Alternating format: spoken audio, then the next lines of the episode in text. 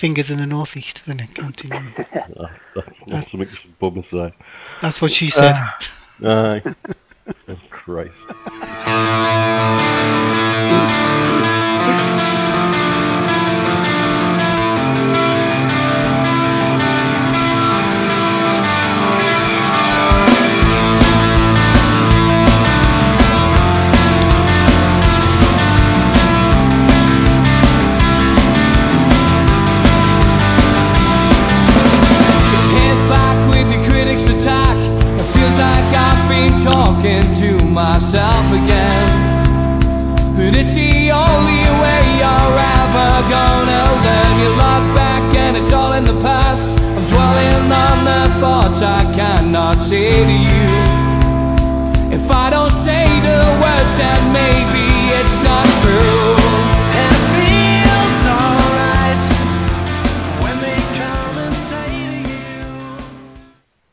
Well, good evening, everybody. It's Andrew from Toon Talk Radio in the Northeast on another invigorating weekend of Newcastle United fun and Sunderland and obviously Middlesbrough too. Well, you can get to the show on www.toontalk.co.uk. Just press the live button, you'll be able to listen live to the studio, or you can call 0191 538 9781 on me. Also, you can also go to Nova radio.co.uk and also Google Play. So if you're out and about tonight, wherever you are in the world, from Dubai, from to Newcastle, to Gateshead, to Ireland, to China, everywhere. This show seems to get everywhere. And of course, the United States of America.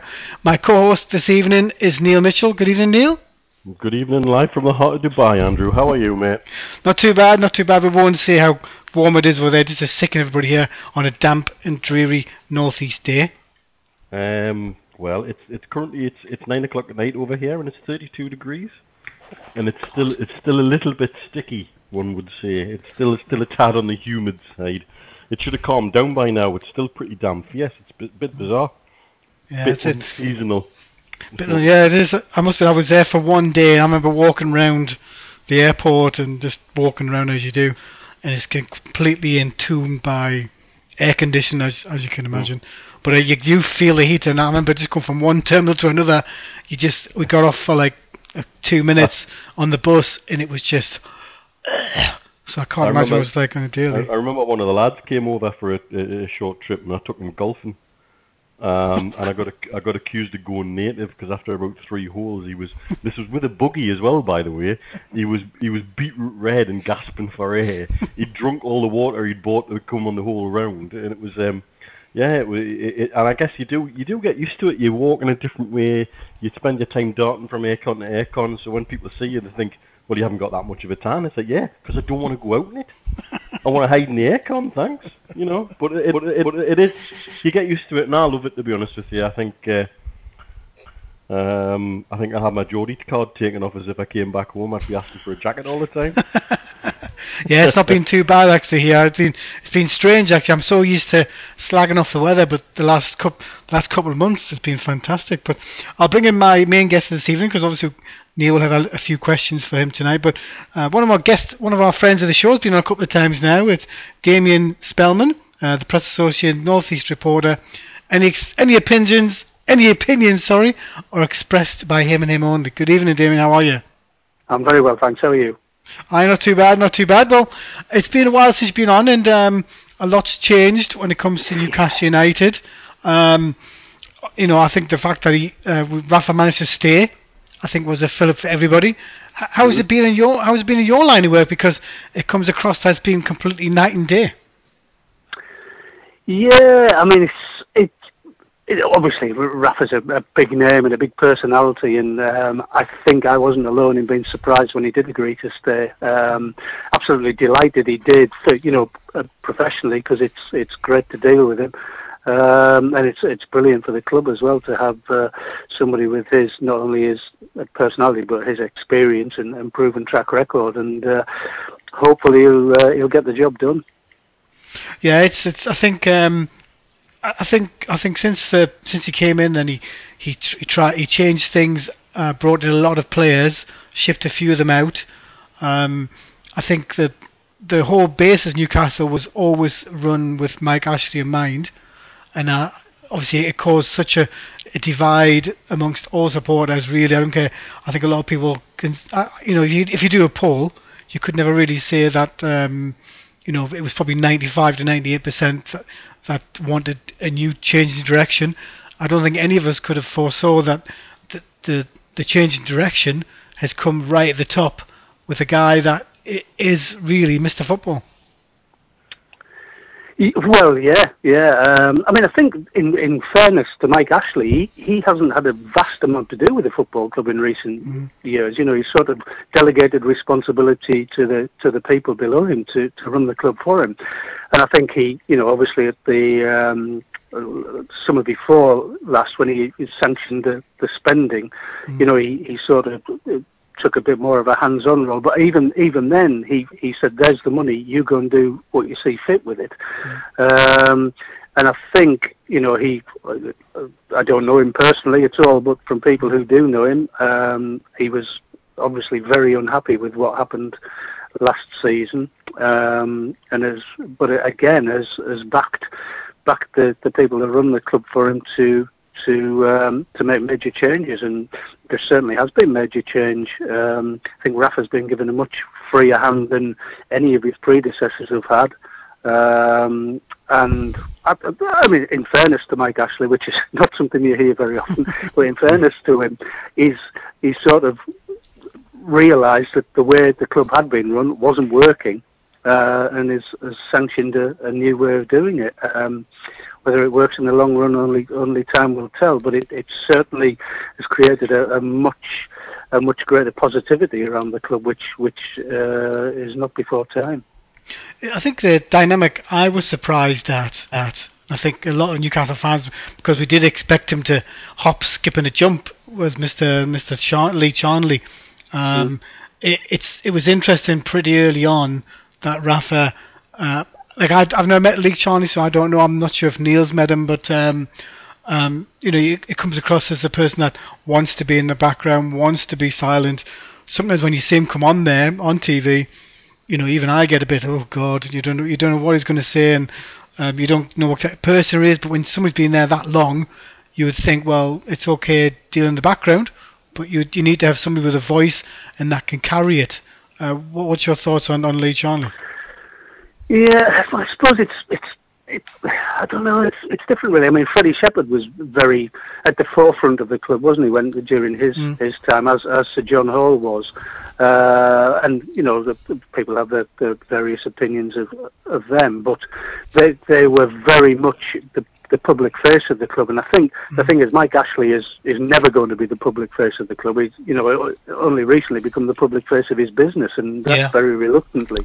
Yeah. Um, and I think um, you know Lee, Lee Charnley is was sort of catapulted into to this position, and and he didn't want that at all. He wanted to work behind the scenes. He doesn't want to be talking to people, and to people. And I think probably there has to be a, a happy medium because I think you know Alan Pardew had his critics. Uh, during his time, uh, understandably, as as did Steve McClaren, but they were the public face of the club, um, and there were several tiers above them, but it was they who who stood in the firing line all the time, um, and sometimes deservedly so. You know, they they got they got the, some criticism deservedly, and some perhaps not, some that would, should have been aimed elsewhere. But those targets weren't there to be aimed at. Now, I think as long as Lee Charnley, as long as the club is run in a way in which it it builds for success, I think he'll probably escape that. But I think sometimes the the, the club does p- perhaps need to be, you know, more accountable. There needs there needs to be a, a point of contact or a or a face um, to, to put to the name. Um, but you know, I, I don't know Lee either. I've never met him. Never met him? Um, no, no, I, I don't think many of us have. Certainly not formally. Um, uh, there's a couple of journalists have met him informally, um, and people tell me he's a very personable bloke, and you know has, has Newcastle United at heart. Um, but perhaps he just doesn't feel comfortable doing that. Um, and I, and I think increasingly people who run football clubs are, are like that. Um, But but I think sometimes they might need to put their, their head above the parapet every now and then. Um, And we'll see. We'll we'll see. What do you think, uh, Neil? Because that, the Lee Charnley, it's uh, a it's a it's a monster. You, you can't be quiet in the background like a little mice, a mouse, can you? when, when I was interacting with the club, Lee was in a much lesser role, um, and it was Derek Llambias was who I had most of my dealings in and out of the club with at the time. Um, and and I think Lee was thrust into a role really that he was kind of not really prepared for. Um, I think he's taken some criticism quite rightly. It it, it, it certainly didn't work with him as part of this triumvirate of McClaren, Carr, and Charnley. That seemed it needed needed leadership, and it, it didn't seem to be coming from anywhere. Um, however, what I do understand is that once the club had identified that Rafa was available and he was interested, that Lee Charnley was the driving force behind getting that done. And if you even if you reflect to Rafa's early early words during the, the, the him coming in, and then also over the summer with the deal being done for him to stay, it mm-hmm. keeps going back to how it was Lee Charnley did this and Lee Charnley did that. So whether he's grown into the role, whether he prefers to have Rafa there as a bit of a buffer and to be the leadership focus and the focal point for the club and the mouthpiece for the club, which he certainly seems to be in many ways at the moment, and maybe that works better for him. But it, it means anybody incoming after Rafa has to be somebody of the similar ilk that Charnley can work with and is prepared to work with him, and it's it, that puts him in a back in a difficult position in the future potentially, unless he's happy to grow into the role even further. I think time will tell. He's made mistakes. I think it's up to him to show that he's he's learned from it. Yeah, I think it's. Uh, I think um, because it's such it's such a monster of a club, and even the fact that we're we're filling it out week after week. Um, what's your with the way Newcastle have played, the way that we we are we seem to be gearing up in the championship. What's been your initial thoughts? Obviously, from the horrendous start, when we lost the first two games, I think um, we, everybody really was starting to get worried, and it's only now that you know we've got a bit of calmness, but but then you have the the draw and people's frustration with that. What do you think, um, uh, Damien? Um, yeah, I mean, I think it's still very much a work in progress. There's there's been a lot of ins and a lot of outs. Um, Rafa is not a manager who picks the same eleven and, and keeps playing it until somebody's injured or suspended. Um, and I think it's it's been a bit of a curate's egg, to be honest. They've, they've looked very good in parts and they've looked pretty ordinary in parts. Um, but I think it's it's fairly clear to see that if they continue to to build on what they've done so far, they, they're going to be there or thereabouts. They've they've got quite a bit of class. They've got some championship experience. Um, you know, the, the likes of Daryl Murphy's done it in the championship. Um, been there, done it, played two games a week, uh, three games a week. Um, I, li- I like, I think Ciaran Clark is needed a new start, but I think there's, there's a player in there. Um, I think Matt, Matt Ritchie's been very impressive. And I think, you know, people like um, Shelvey and Anita and Gouffran have got a, a new lease of life. So I think that there are a lot of positives there. I think the problem that they're going to face is, is, is the the one that relegated clubs always face, uh, particularly clubs of the stature of Newcastle and Aston Villa, is that, that they're a big scalp, um, and teams are going to come and sit in and and um, and try to and you know say come and break us down. Uh, and I think Newcastle have found that difficult at times. Um, thinking of the the, the uh, Wolves league game, uh, the sat the sat even Newcastle couldn't get behind them, and I thought tactically they're a bit naive when you've you've got Dwight Gayle playing up front to have people banging balls three feet above his head, and you know two mountainous centre halves just heading them all out, and that got very frustrating for them. But I think they've they've got a they've got clever players. I think they they need to score early to settle the the nerves, which they, they did in the, the Wolves Cup game, uh, and they looked looked a pretty decent side after that. Um, I think also they're going to need a bit of perspective because they are going to lose games. Um, they, they're going to they're going to win more than they have done in the recent seasons, and, and rightly so because they're in a low division. But there will be setbacks, and it's it's how they how they react to those setbacks. But I think that, there's been enough in the first few games to to suggest that they're they're on the right track. And if you remember, the last time they were down, they, they scratched out results for the first half of the season. It wasn't until Andy Carroll got into the team in December time, and then they bought Wayne Routledge in the in the window, added a bit of pace, that Mm. they actually started winning games very very comfortably in the second half of the season. What did, what did you think, Neil? On the, on the start, it's been. A, I think he's Um, right, isn't he? I think like I, I, I, like we said on here, I was actually glad to get the early loss out of the way, and then it shut all this unbeaten for the season rubbish up, which was never going to happen anyway. Um, we had a lovely little run of games, but we've had a couple of games where we haven't been able to finish teams off, and that's what we need now. If we if we could have finished Villa off on Saturday, you could see their goal coming from Yeah, about 70 minutes on.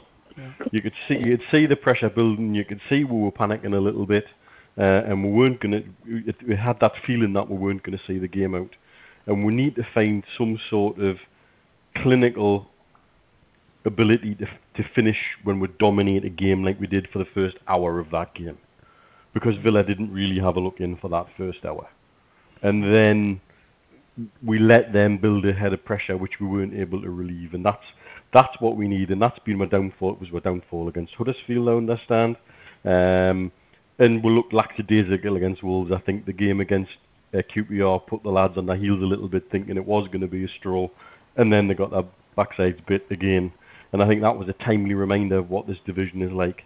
And I think Damien's bang on in that. And you look at the last time we came up, it wasn't until the January window when we made a little bit of tinkering and that just let we kick on. And that's what we've got to look to do. As long as we stay in and around that top four, five, and, and there's not many points between top the f- fifth or sixth, and we're in that mix, I'll take that till Christmas, and then we'll look to press on. And I think that's the way we've got to be. We've got to keep that perspective because this is a re. It, it, you can't say it enough how queer a division it is. There, you talk to people over here because obviously I interact with football fans from all over the world. I was talking to one of my Italian mates um, this morning, funny enough, about Newcastle. He's a Pisa fan, and they've gone, they're going through all kinds of interesting rubbish, which I'll not bore you with. Um, but it, it, time and again, he says you, he looks at that Championship division and thinks, "Ugh, I would hate to be coming trying to get out of a division like that." Because it's just, it really can be doggy doggy dog and every week there's a shock, and every week bottom beats top, and you can't explain why they have. They just mm. have. And I think that's what we've got to live with. That's that's football in this division. Nobody wins it at a canter. I think we were probably the last team to win it at a canter. Mm. And Yeah, so th- that's that's what it's like. You know, look at last season. There was three teams should have gone up. Really, Brighton missed out and then lost out in the playoffs. That's how cruel a division this is. You know, they were there was three teams head and shoulders above everybody else at the end of the season, but it was still three, not not, and only two went up. And and that's the way it is, and that's what we've got to live with, and what we've got to understand. Yeah, what do you think, uh, Dim? Because I think um, the way the way the game's been coming, and the, the interesting thing seems to be weekly, weekly is the, the the changes in the team. Now, I thought that uh, the, what I saw of Murphy did quite well, and I think because Mitrov, Mitrov, Mitrov, Mitrov, Mitrovic scored against uh, QPR away from home, from home, I thought the substitution, especially on on on Saturday, they're a bit late coming. Uh, when you've got when you've got pressure building, and we haven't even got to lis- we haven't even got to to Sels yet. But what was your what was your take on the on, on the game? Because you know it's so annoying to draw a game like that when we should be they, they should have them dead and buried. Mm-hmm. Oh, that- to be honest, I I only saw the second half because I was at uh, I was at Sunderland on Saturday. But yeah, uh, from what I understand, and even I, I saw the Army had a great chance shortly after half time that effectively would have killed the game off. Yeah, and, and didn't didn't get within ten yards of the goal. Um, but but yeah, it's it's a difficult one. I've, I mean, I've read Rafa's uh, dis, uh, explanation today why he didn't change things, why he didn't put a defender on because he thought they could hit them on the counter attack. Um, but I, I think he's he's a manager who who is, is rarely keeps the same side. I think it was 90 odd games at Liverpool he went without without playing the same side. Um, uh, I think he's very much horses for courses, and I, I sort of see particularly in the championship, I can see why you would do that because to play three games every seven or eight days, you know, 90 minutes in a in a physical league it could be quite tough for some players, and inevitably players are going to going to get leggy. And I think he's also a manager who very much um, chooses horses for courses. You know, he, you know, if, if if for example he's coming up against a pacey team, he might he might play Clark, whereas if he's coming up mm-hmm. against a, a big physical team, he might play Lascelles or you know that that sort of thing. And I think I think he likes to, to pick a team for each game. I don't think he he, he goes with any sort of preconceived idea of you know I'll, I'll play this team for ten games and see how it goes. I, I, th- I think he looks at what the opposition is, what the threats might be, what the weaknesses might might be, and then picks picks a team to play play against that. And I, Yeah. I sort of see the logic of that. I, I, I must must admit I'm a bit of a tra- traditionalist and sort of would prefer to think, well, look, we've got a decent team, put out your best team and let them worry about us. But but that I'm not a manager with 30 years experience or whatever Rafa's got um, and all his trophies and what have you. So so yeah, but um, yeah, I, th- I think it's frustra- frustrating when you see a team that's been so dominant for such a long time in a game, and then, you know, actually in the end, we're probably a little bit fortunate to come away with a point because when they hit the post and have the goal disallowed, it could quite easily have gone even even more wrong. Yeah, I thought. Um, I think when you, the interesting thing that seems to be happening, it's, you know, you, you see you've got a really strong centre back in Hanley. You've got a, and, and also a good pacey player in Mbemba in in the team, and actually I was very very happy watching Clark play. Um, probably the first time I've ever seen him play where he won everything. Mm, and. I think in that league you need and that's the thing that there's, so much choice isn't it it is it, it's kind of weird isn't it? That's the trouble isn't it? There is so much choice. Um you've got but then you you know we missed so many chances. And, I, and I'm still not sure on a few players that like I, I think I- I'll be for me when you look when I look at Mitrovic when he came on I thought to myself well what's he going to bring? And he didn't bring anything. And um you know he's he's got no pace, and this this is the trouble. When when you're taking when you're taking Gayle off with 75 minutes to go, that's going to kill you, and you're bringing on Mitrovic. I, I was a bit surprised at that one. Do, you know what? I think Mitrovic is a player who should tear that division up Should be because he's a big, strong, tough lad, and he should cause havoc. I think the thing is, he missed the start of the season through suspension. He didn't look fit. I saw him play for Serbia against Ireland last month, and he, to be honest, the poor lad had a mare. Yeah. Uh, you know, things were Yeah. bouncing off him, and he just didn't look anywhere near. But I'm, I'm convinced somewhere there's a player in that kid because when he plays well, and admittedly we've not seen him play uh, well too often at Newcastle, but when he plays well, he's a real handful. Um, but you just you don't know whether it's it's physical or, or mental, or yeah. yeah, I think you know there might be a confidence issue. Although when when you speak to him, he's a, he's a very confident lad, but no, he just hasn't really got going yet. And but, but I'm I'm sure there's something there if if they can just just get him firing. And it I don't know whether he just needs a run of games. You know, they obviously missed the first four or. Uh, apart from the cup game, but he uh, and then he got injured in that, didn't he? But he, um, know, he should be a menace in that in that division, and uh, it's I suppose it's up to Rafa and the coaching staff to to get that out of him. What do you think on um, on Mitrovic and Murphy? What would Um, on on uh, um, Neil? I'm 100% in agreement with Damien about Mitrovic. I'm, I'm still, I'm still convinced there's a player in there. I think he's sending off at the end of last season's hurt him. Um, I also saw the Ireland game uh, on a dodgy stream over here, and uh, and he did. He, he he couldn't trap the proverbial bag of cement. His second touch, his, his second touch was a tackle. You know, it was it was, he had an absolute shocker, and he he he was blown by 55 minutes you know, and and my I'll say this like I've said about a lot of young players, and we've seen them come through the doors and go at Newcastle United. Lifestyle, lifestyle, lifestyle. Mm. When you get somebody like that at that age who is a professional footballer and he looks that unfit, what's wrong with his lifestyle? I would be going in and looking at his what he's doing, what he's eating, what his lifestyle's all about. That's what we need to look at with him. Because when he's on his game, he, he's a menace and he's horrible, and he must be horrible to play against when he's on his game.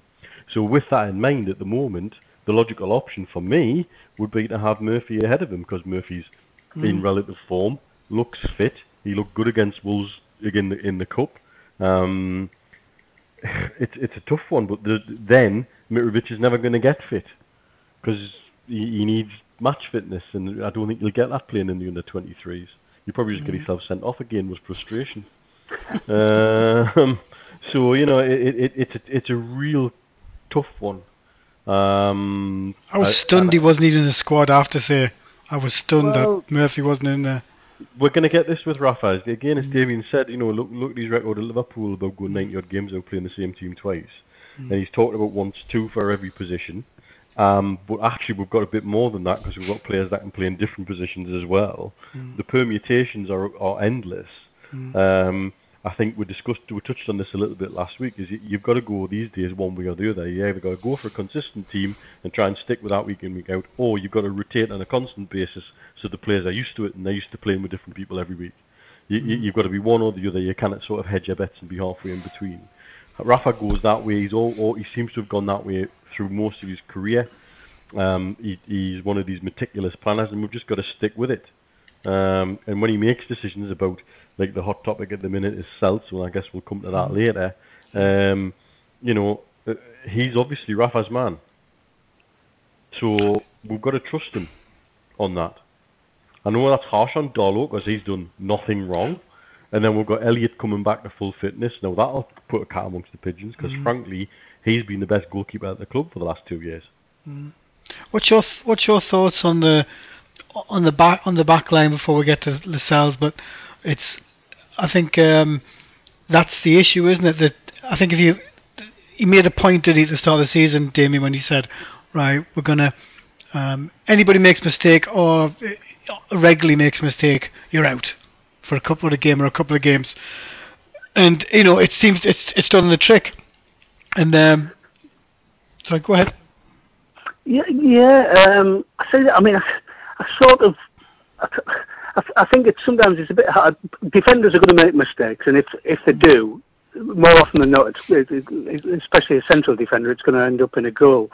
And I think so, sometimes.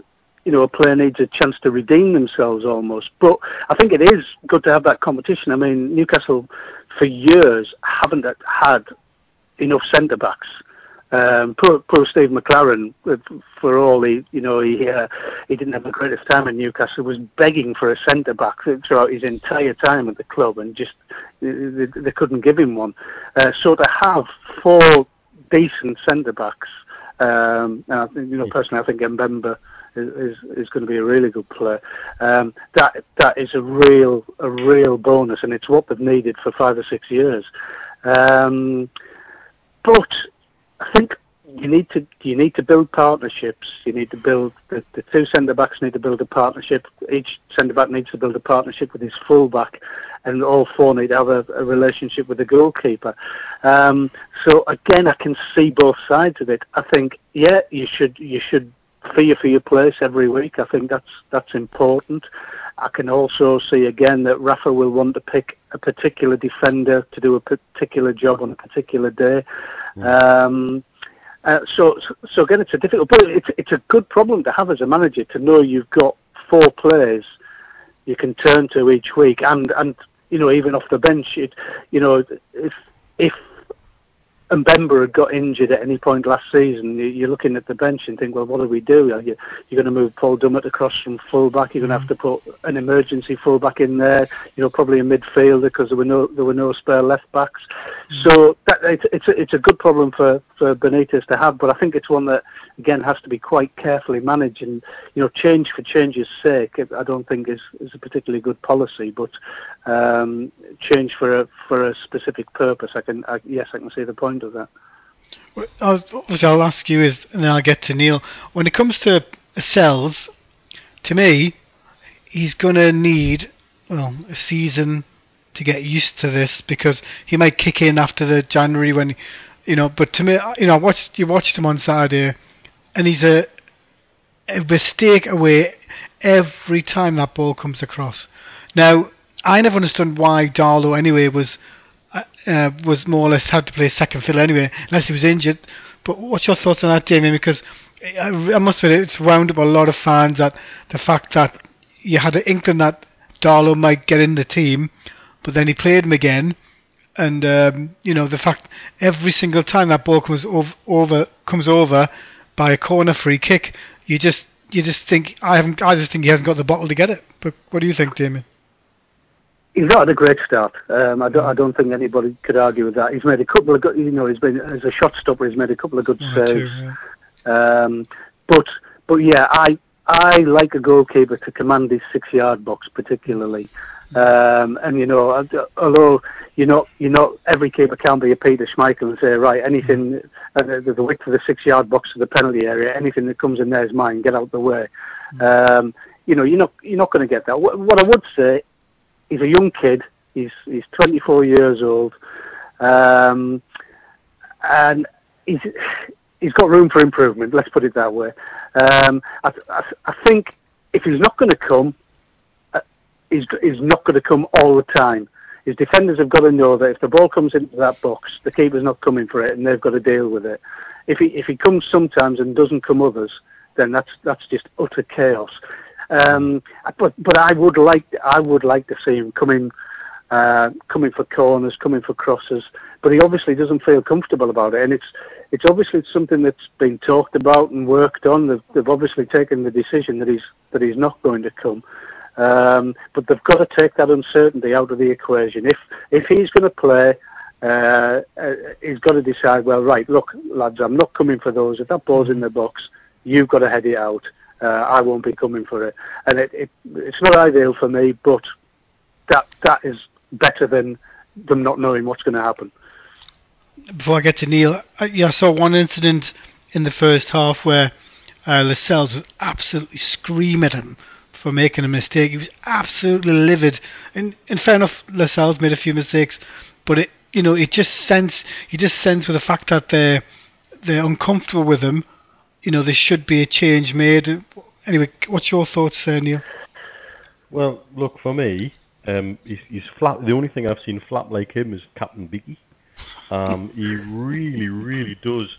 Uh, I, I am going to say something now though, and, and this is a message to all of our lot.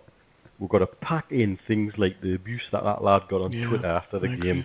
that made him delete his Twitter account. Mm. We've got to pack that in. It's our job as, as as fans of the club to stand by our players, not abuse them online in a cowardly and pathetic way like that. That absolutely boils my whatever. It really, really gets me wound up, as you can probably tell. So we've got to pack that in. My thoughts on Sels as a keeper, though. Yes, he's a good shot stopper, but I've said this before to you and to many others. All goalkeepers are good shot stoppers. That's why they're goalkeepers. They mm. should be good shot stoppers. That's sort of, for me, a prerequisite of the job. What Damien said is quite right. What separates the really, really good ones from the average ones are the ones who can command their box. And that's what in this division I believe you need is somebody who can command the box. Because you're going to get bullied. And that's effectively what we were towards the end of that game. We were bullied because our hmm. back four weren't certain what our goalkeeper's doing. And so he's we've got to either work on making that better for him and him making him better at that or go to a plan B about how we're going to deal with it. Because it, to me, to my eyes, it so looks like Sels is Rafa's man. And look, he can't be rubbish. He's a he's a full Belgian international, um, and he was talked about as the hottest property in Belgian goalkeeping last season. So you know he he, he had a shocking start in pre-season with that stupid thing where he tried to do something with a foot with his feet and give it away, and it was almost like his Jon Dahl Tomasson moment where he fluffed his lines early on, and then he, his confidence is gone, and he's gonna you know it hasn't picked up again yet. We've got to work to try and help that. If he is going to be our goalkeeper, we've got to get behind him. Um, mind you, I think he'll have a job once Rob Elliott's back because, like I said before, he's been the best goalkeeper at the club for two seasons, and he's been one of the highlights and the high spots of the club. And as a personality and as a leader on the pitch and as a leader in the dressing room, he seems to be somebody all the lads turn to. And I think it'll be very hard to keep him from between the sticks once he's fully fit. It's a nice problem to have, to have you know, uh, you know, three great goalkeepers, you know, vying for position, and to have we've also got that um, got young Freddie Woodman as well to chuck into the mix somewhere down the line. We're well stocked with goalkeepers that could progress and take we further forward, but if Sels is my man, we've got to stick with it and we've got to trust Rafa's decision on it. Yeah, but the thing is, Damien, you you've got three good keepers and obviously obviously a fourth in Woodman, but um, if you had to put your, I don't understand. I don't understand. I don't know how old Darlow is. I don't know how how, how taller each goalkeeper is. Uh, but I remember when Darlow came in, he made a, a Rick, a couple of I think in a League Cup game he dropped the ball, and and a league game he dropped the ball and they kicked it straight in. And um, but you know the thing is that he played every he played most every game at the end of the season, with with all the injuries that was there. So I I understand that, Rafa wants um, experience, but um, he, he's I don't every time Darlow's come in he hasn't done anything wrong. Um, if you if you had a choice of all three to play, who, who would your man be? Well, uh, tough one. You, you're right. Darlow did play very well. He's, he's not much older than Selzy. I think he's 25. Karl Darlow. Oh, he's older. Um, um, but I, I, I'm I'm a bit with Neil. I've, I've seen a lot of Rob Elliott, and um, I think he's a decent keeper. I think he is a good influence as well. Uh, mm. he's got you know a bit of international experience as, as well, so he's got that bit of respect. Um, but I suppose the thing is with keepers, I mean, you know, they don't really hit the peak until m- much later than outfield players, really, and, and, and can play on longer. And I think you're still a bit like defenders. You're still sort of learning your trade at 25, 26. Um, you know, you think back to some of the and, and Newcastle have had some very good keepers and, and groups of good keepers over the last 20 years. You, you know, Shay Given and Steve Harper and and then you know Tim Krul and Fraser Forster and people like that. I mean, Shay got better and better with the competition from from Steve Harper over over the 10, 11 years he was at uh, was at Newcastle. Um, but I mean, there's, there's a basic talent there as well. You, have got to have that ability, and and and is absolutely correct. Yeah, all keepers are good shot stoppers, otherwise wouldn't be in goal. But it's what else to bring to the game. I mean, increasingly we've seen the thing with Joe Hart that managers want want goalkeepers to be able to play with the feet, is the way the modern game is. Mm-hmm. But at the end of the day, I want my goalkeeper to catch the ball. Um, you know, where, wherever it's from, that's his job for me. I, I don't care whether he can dribble past three players and knock it 70 yards to feet. I want him to catch the ball. Um, and I, and I, I think Rafa obviously has brought in Sels for a reason. He, he obviously rates him. Um, I think there probably is a confidence issue at the moment. Um, whether that issue can be addressed by taking him out the firing line for a couple of games, um, I don't know. I suppose only only time will tell on that. But I think if if it were my choice, I think I would probably be um, hoping uh, Rob Elliott gets fit as soon as he possibly can and uh, get him back between the sticks. Yeah, I think um, because he, you know the the whole point of that league, isn't it? So talking to each other, shouting each other. You know, you Rob Elliott. Um, you know, he, he, he makes wonder saves. He's undervalued, I think. Um, mm. But the thing is, you got a reason why you have three keepers, four keepers. You know, if you've got to change one, then change him. Don't add to it. I just thought by playing him, like I, I actually thought on Saturday when Sels was named as the keeper, I was quite surprised by that. So I did think, well, he's going to make a change because what's Darlow? You know, if, if Darlow's older and he's he's getting the experience and he's good enough, put him in you, you can't if a, if a player's searching for confidence, you can't you can't gain confidence in the championship because the championship is one of them. It's a killer game. Like we're trying to. It's like Mitrovic, isn't it? We want Mitrovic to get fitter, get fitter, get fitter, but he's not going to get that fit because, as we all know, he's he's going to be rot- rotated. But um, it's you know obviously a big game coming up this week against against Norwich City. That that again puts us within one point and it, and it is a must-win, isn't it, uh, Damien? Um, well, I think that's to say that's early in the season. I think that's probably over egging it a little bit. Mm. But I, I, would say, confidence-wise, it's a must not lose. Mm. Um, yeah, I mean, win it and and be flying again. I think that's that's the thing. Um, but it's not a game you want want to lose on the back of probably throwing two points away at the weekend. Mm. Um, you know, you would you would think, and it's certainly looking like that at the moment. Norwich are going to be up there come the end of the season. They're a team well built for the for the championship. You know, they've got players who've played in it very recently. They've got a couple of very good players in. uh, Brady and, and Hoolahan. You know, they're, they're good. They're a good, very good championship side, and I think if you if you sort of keeping pace with them, you, you're going to be there and thereabouts. So I think a positive result tomorrow night. A draw wouldn't be the worst result, but a win would be a, a big boost for, for not not just for the fans but for the players. I think. Yeah, I think they beat uh, Everton, didn't they, in the cup, and uh, they looked a Mm. couple of good goals as well. And um, but again, he's going to. It's I think uh, Naismith. Um, you know, ludicrous why Sunderland didn't buy him. Like, but um, uh, what, what's your thoughts tomorrow? What do you? The thing is, you can't really guess how, who who's going to play tomorrow, can you, Neil? No, and it, I very much doubt, and I would have said this whether we would won, lost, or drawn at the weekend. It's not going to be the same eleven again, is it?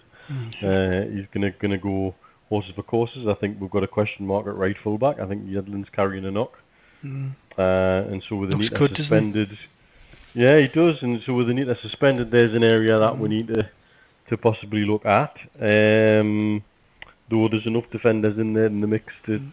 to, to rotate it around and try somebody else. Um, it's it, it, tomorrow. Uh, uh, uh, sorry, not tomorrow. The, the the Norwich game through the week's going to be um, a real proper test of where we're actually at, because they seem to have suddenly just crept up and passed and, and got on with it, and nobody really talking much about them. There was lots of talk about Brighton, who sort of dropped off a bit, and then Huddersfield had a head of steam, and then they've dropped off a bit. And we've just got to do what they're doing, is just keep going about our business. These little runs of six six on the bounce, that's what will get you get you promoted in this division. You just get on with it. And so we kind of predict the team. We just got to back the lads and, and cheer them in. Uh, let's let's obviously switch gears, but um. Normally, I have somebody on on Sunderland, but you go to a lot of the Sunderland games. Explain the disaster that seems to be enveloping that club weekly. And I thought Newcastle was bad. Damien. Well, I mean, this has been in the making for quite a while, hasn't it? Um, you know, David Moyes got a bit of stick when he suggested at the start of the season that there would be in a relegation fight, but why wouldn't there been? Because there have been for the last four years.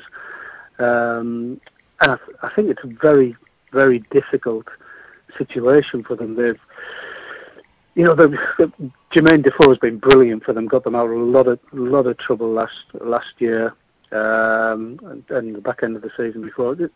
Um, but they're just, I, I don't know. There's a there's a fragility there. They've they've tried to they've tried to strengthen, obviously, but but it's it, it's very a, a, little bit like Newcastle. It's it's again it's a work in progress, and it's hard work doing that in the Premier League, changing your team, building a new team. There's a there's a lot of transition there, and, and unfortunately because of the instability with the managers changing every every year, nine months or whatever it is, it, it, there's a new start every every nine or ten months, you know, and the system that was in place is sort of torn up and they they, they go and start again.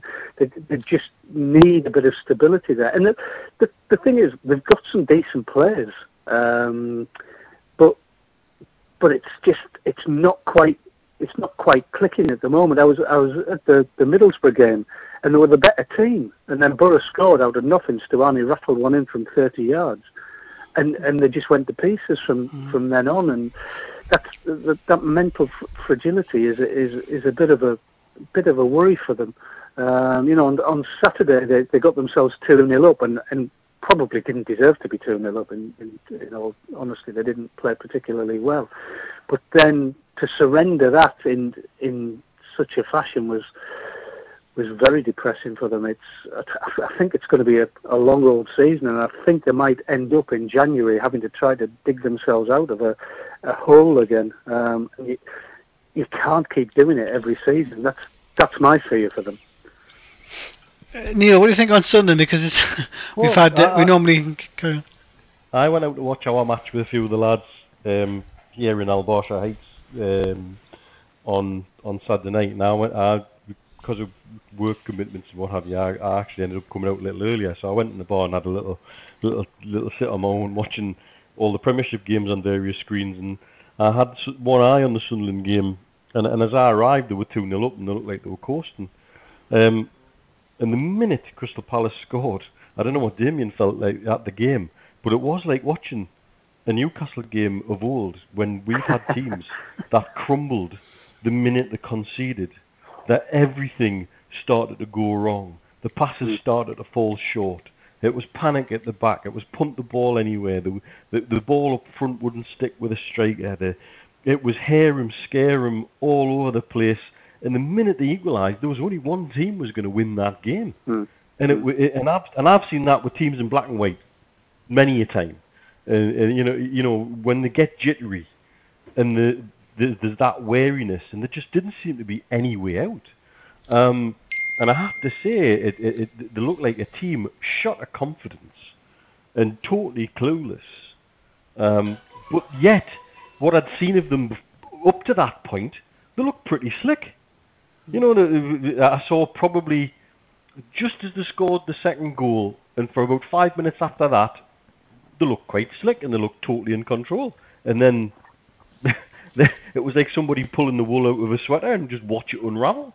I've, uh, and, and I have seen Newcastle teams do that in the past, and it, it, it must be worrying because they've had a ruined pre-season. They've got a manager in who's who's trying to cobble together signings, it seems, from wherever he could because he's had zero preparation ahead of it or very little.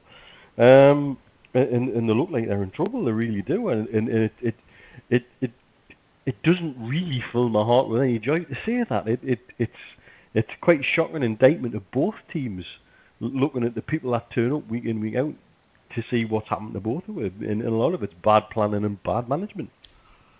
To be fair, Damien, I couldn't believe uh, they were actually two in front. Like I, I never watched it. I came back late from doing me hair, but um, and I saw I saw they were nil up.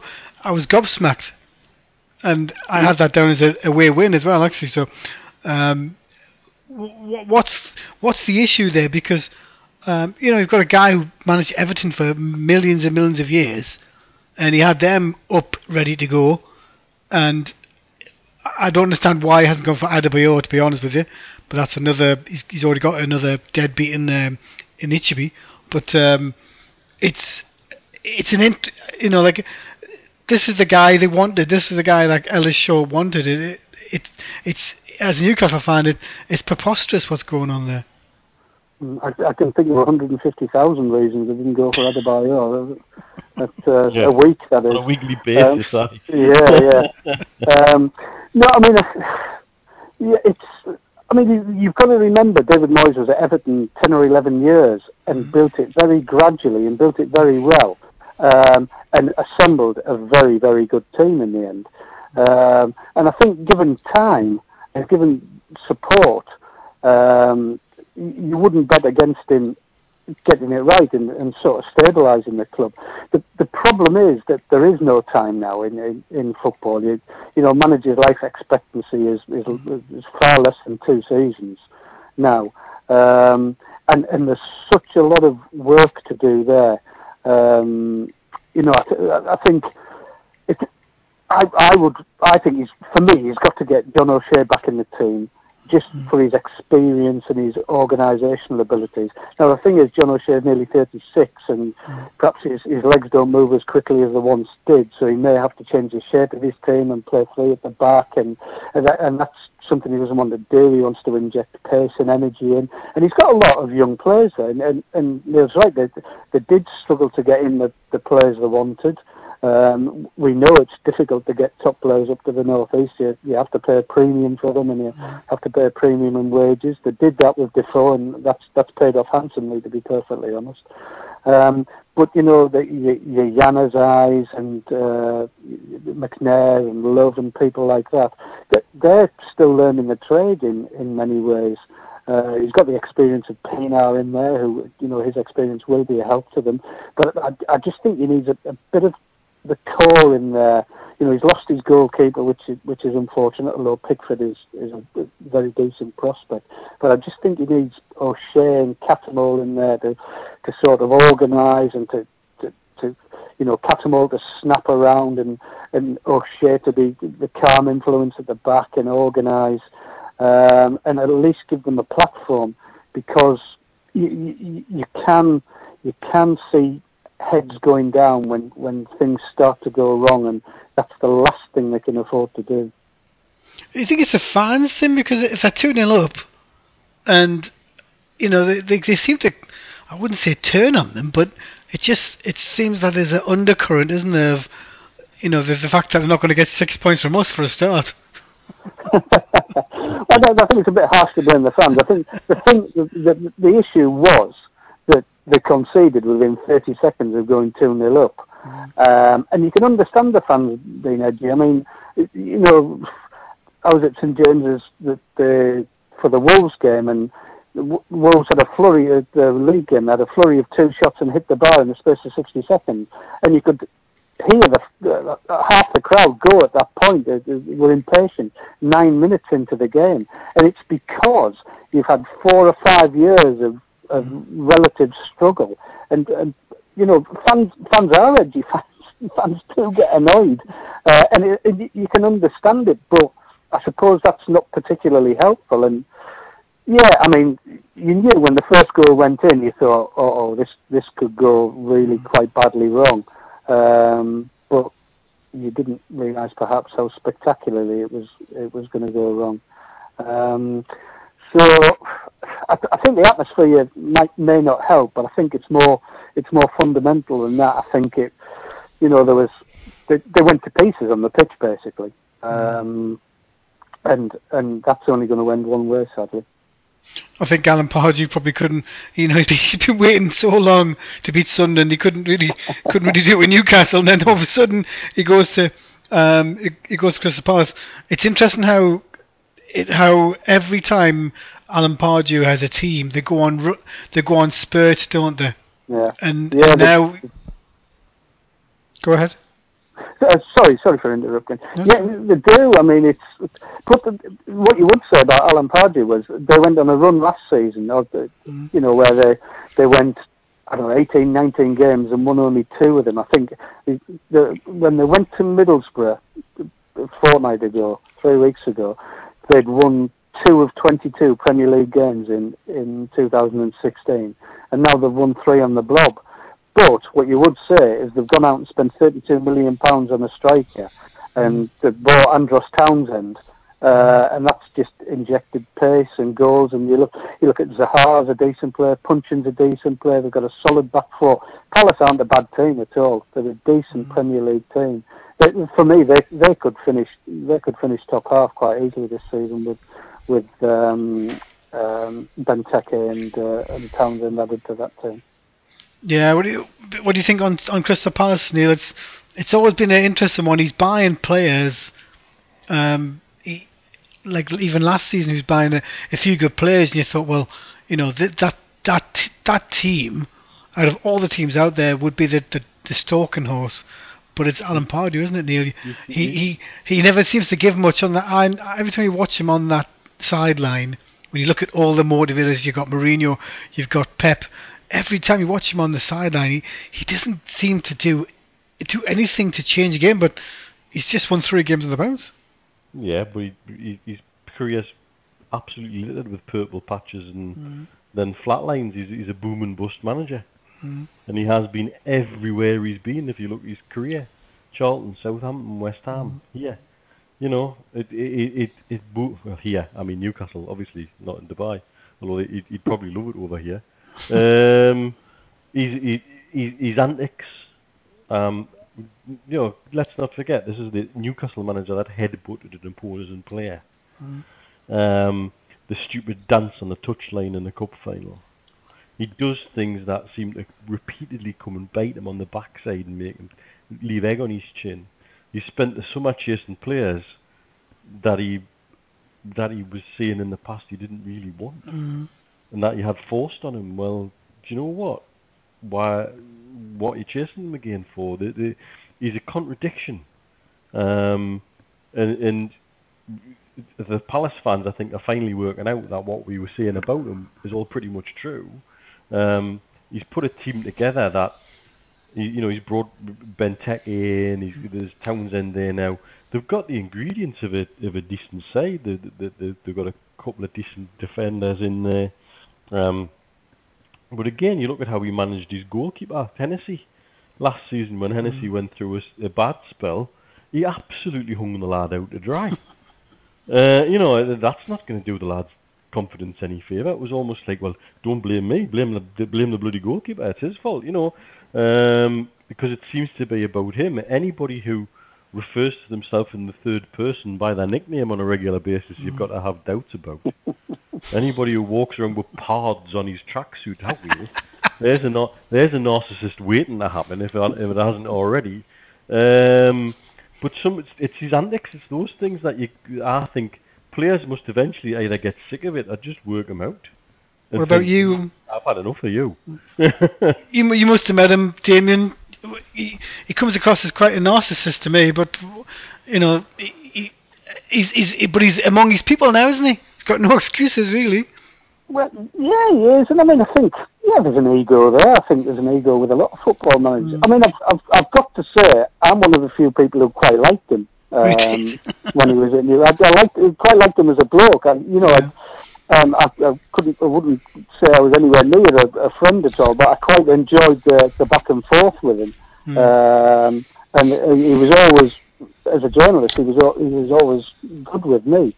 Um, but yeah, I can I can understand why people people don't like him. I can understand why people don't particularly rate him as a manager. Um, but he does have a, a very good reputation within the game as a as a as a coach. And you, you speak to other managers, and they they, they do they do consider him a, a, a shrewd coach. Um, but yeah, I mean, I, I, I couldn't I couldn't argue with uh, anything that that Naylor said there. There's, there's, there's certainly an element element of that to it as well. Yeah, he's he's he just. I don't know. I think I think he's he, sometimes you can see he has the right intentions. Like at the, some of the players he gets, uh, like you know, he, he slated D- Dummett, didn't he? And then he put a bid in for him. it's like, and that's the thing, isn't it? With with Newcastle, it's like, you know, I can, I think the club don't want to go into the transfer mar- market on on in January, um, because you know there's a lot of players that don't appear on the bench that you know have just signed five-year deals. Um, who, who, do you think is going to be the standout player for Newcastle this season? Obviously, before I bring in Lee, who's the next caller, but um, who do you think is going to be the, the, the person that could um, take Newcastle forward, uh, or do you think Joey Barton will come back? Right, I see. I don't, I don't, I don't say that personally. Not as long as Mike Ashley's involved with the club. I don't think Joey Barton will be coming back. Um, I, I think, for me, that the, the player who I've been most impressed with so far is, is Matt Ritchie. Um, you know, clearly was a, a Premier League player um, and, and has looked a very decent very decent addition. It's a, it's a long time since Newcastle have had a player who crossed the ball as, as well as he does. Um, he likes hard work. He gets up and down. He's direct. Um, he wants to be on the ball all the time. I, I've, I've been impressed with him so far, and I think if he can, you know, if he can provide the sort of service that that the strikers need, and they all need different service. You know, Mitrovic needs a different service to Gayle. Gayle needs different service to to Murphy. Um, I think if if he can provide that that kind of service, I I think he could be a really decent acquisition. Scored a great goal uh, there against against Wolves in midweek, and then provided the cross for the second one off. I I think he could be an important player for them this season. Probably my last uh, com- uh, question. Uh, is there any reason why Newcastle didn't get McManaman uh, the, in the last as the last signing? Is, was there any reason for that? Because he was linked heavily to come here. Well, um, your guess is as good as mine. I'm, uh, I'm, I'm not, wasn't really party to uh, to what was going on there. Um, I can't imagine it was it was money. Um, um, I, d- I don't know is the honest answer. I think because of um, what happened to Aarons. yeah, I think, yeah, yeah, uh, point. like, yeah. but- I have to say, when you look at uh, Yedlin, he looks something good, doesn't he? Like he, with a bit of support with him, you know, because he's got the speed, but he looks like um, he, could really put other teams. But he, but I think he needs support. Um, again, Shelvey didn't really impress me again the weekend, but it's you know I- think Newcastle need that, especially with the problem with Mitrovic having no pace. Mm. I, I mean, I, I like Yedlin as a player. I think he's a very, very good attacking fullback. I'm a bit less convinced by his defending. Mm. Um, although Sam Allardyce worked on him last last season at, at, at Sunderland and sharpened him up, I think his pace gets him out of a lot of a lot of trouble. Mm. Um, but he's yeah definitely going forward. Uh, a lot of time for him, but but I, I think yeah he needs he needs to uh, to continue to uh, on his learning curve at the, at the back. I would say. Although uh, again, you know, particularly in this division, his pace will get him out of trouble. Yeah, it's going to it's going to be an interesting um, well, season ahead for Newcastle United. Um, what do you think? Um, give me a scoreline for for tomorrow. Uh, sorry, on Wednesday in Newcastle, and uh, you, you, again, there's going to be changes, but um, uh, Norwich is it's strange it, when you look at Norwich. Norwich do normally do nothing in the Premier League, but when they go back to the Championship, they look a good team. Yeah, yeah. No, I think they are a decent team, uh, uh, particularly at, at this level. They have got some good players. I think it's a tough game. You know, I would. I, I don't think a draw would be the worst result, and I, I can I can see one-one. Yeah, I can. I think a lot of people. I think it, it just depends how we start. I think how Newcastle start the mm-hmm. game, isn't it? I think you've got to. That's the thing when you're at home. You've got to just. I think it'll be a really open game though, because both teams are just going to go for it. I think. Wouldn't be surprised. Wouldn't be surprised at all. Yeah, it could be. Uh, it could be a good one to watch. Great stuff. Thanks so much for coming on, uh, Damon. It's been welcome. fantastic to have you on again, and uh, we'll get we'll get you on again soon. Thanks very much. No problem. Thank you. Thanks, Damien. Take care now. Yes, Damien. Bye now. Cheers. Cheers. Bye now. Well, great, uh, great chat, isn't it, Damien? I'll tell you one thing. That's just that's made my night. That is, is the thing I actually forgot to ask him. I never realised actually, but I was going to ask about uh, Middlesbrough, but um, before we bring in Lee, because Lee's on the call minute, so we're waiting for him to call in. But um, what's your thoughts on um, Middlesbrough? Because um, again, you know, the they got beat on on Saturday. You know, the, there were good goals by Tottenham, but um, it's going it's going to be an interesting tussle. I think it's going to be really really tight down the bottom there. It is. I, I think they've got a, probably one of the better managers in that bottom half of the Premiership. Uh, they've got a team which is an interesting mix of experience, youth, and local lads, and foreign imports, and people who know the Premiership. Um, I've got a few mates who are Borough fans who haven't worked down that part of the world for four or five years, and uh, uh, do you know, it, part of us would like to see them stay up, mm. um, but I just have a feeling there's maybe not the squad depth there that you really need at the top flight. I think it'll be interesting to see what happens around about Christmas time when injuries and suspensions start to bite a little bit, um, and they can't play the, the, the football that Karanka wants them to time to play.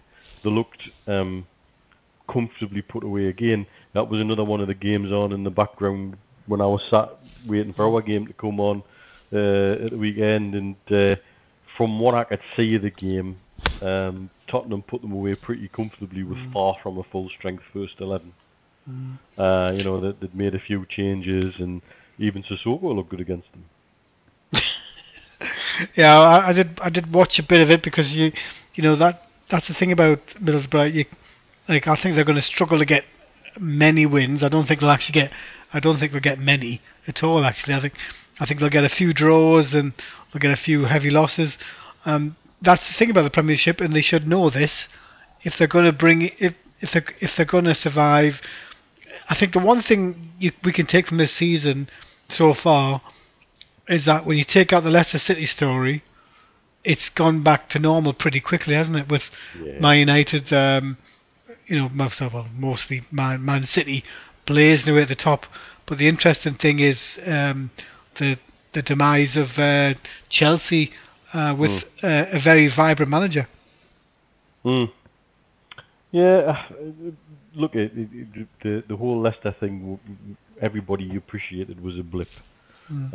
and normal service would be resumed. You've got um, Man City, Man United, Arsenal, Chelsea. Arsenal, I guess, are the exception in that they've not made many changes. Neither have Tottenham in terms of manager and they've tinkered with squads. Um, though I have to say, what I saw of Arsenal again, that was on at the same time as our game. Yeah, I couldn't watch it. Yeah. um, in the at the other side of the the other side of the bar, and it was on one of the tellies in our side of the bar. Um, and again, that first 20 minutes, they looked pretty damn slick from the corner of my eye. Um, so yeah, normal services resumed in the Premiership. Going back to Borough, you said, I don't think they're going to get many Tonkins, but what I don't think they're going to do is I think they're just going to be put away comfortably. You know, they're, not going to lose heavily here and there, but they're going to lose 2-1, 2-0, 1-0, and not quite have enough to drag it back. You know, um, and at the other end of the table, I, I think the wheels come off Leicester big time at the weekend. Um, and again, I don't think they're going to be in trouble this season, but um, I think they're they're going to find their more natural level. Again, they've had their, their moment in the sun, and so Guardiola looks like he's doing what everybody expected him to do at Man City. He's turning them into a different beast. Um, Yeah, that's interesting. they they look quite again three one. I think was was wasn't flattering. Uh, it was a was a pretty comfortable three one, and so um, yeah, normal services resumed in the Premiership, I presume. Yeah, that's probably the one thing I was expecting with the added extra money in the league. You did expect. Like, it's interesting watching Leicester now. Like I think one of the commentators said when they were playing last season, the the, the two back, um, the two full backs were staying, and um, now for some reason they're pushing forward. You don't mess with something that's working. Uh, that's why I, maybe that's the good great thing about the Premiership, isn't it? It's you Mm. know you, you it, it changes on a dime and quickly with other teams. You know maybe they think as champions they they sh- they have to come out they have to come out and play when really they don't. They can just say, listen, we'll wait, we'll wait, we'll wait, we'll do what we did last season. That's what you know. Being a you know you would have thought, especially with Ranieri being such a um, an expert in his field, um, you, prob- they're probably now going to be looking at mid-table. Yeah, yeah, yeah. I think so. Uh, I don't think it's. I think it's fair to say, and I don't think you, I don't think you're far wrong on that, mate. Well, we- we've got um, Lee due to call in about a second, so um, we'll get back to talking about Newcastle. Um, that the worrying thing for Newcastle Wednesday, if uh, Yedlin's not fit, would you, would you uh, play uh, Mitrovic up front, or would you go again with um, Gayle? Good question. I think Gayle. I think the Gayle and Ritchie seem to link quite well together. Um, I think that miss was terrible, though, wasn't it? He was in on goal. I was like, oh, it, my it was. It, was- it was poor. Just like take around him. It was poor. Um, but you know what? Strikers are going to do that. I'd rather he's in the right position and miss the chance than he wasn't in the right position in the first place. That's a more worrying thing, is when your striker's not getting the chances. If you remember young Andy Cole, everybody used to criticise him because he needed four chances to score one. But actually that didn't really matter because he used to get into the right position and he was mm. making the chances. Mm. And and so a striker getting into the right position and missing a chance, that's a different thing to a striker not getting the chance at all because he's in the wrong position, mate. And, True. and, I, that's going to happen with strikers. They don't score all of them. That's why games aren't six each every week. Mm. And Exactly. so it, it's it, it is what it is. Yeah. We kind of have to live with that. It's frustrating because yes, he should have put it away, and that would have put the game away, no doubt about it. But we can't harp on about it. We just No. got to live with it. Yeah. Well, we've got Lee Johnson on the line now, uh, calling from Chester Street. Good evening, Lee. Oh, mate, all right. Hi, how are you? I'm good. Good. Uh, so we, obviously we've been talking mostly Newcastle and, and in depth on Sunderland. So Uh, Um, uh, when it, yeah, uh, when it uh, when it comes to Newcastle, it's been a bit of a interesting week. Would be probably overdoing a bit, but we win against uh, Wolves in the cup, and everybody's granny wanted Newcastle.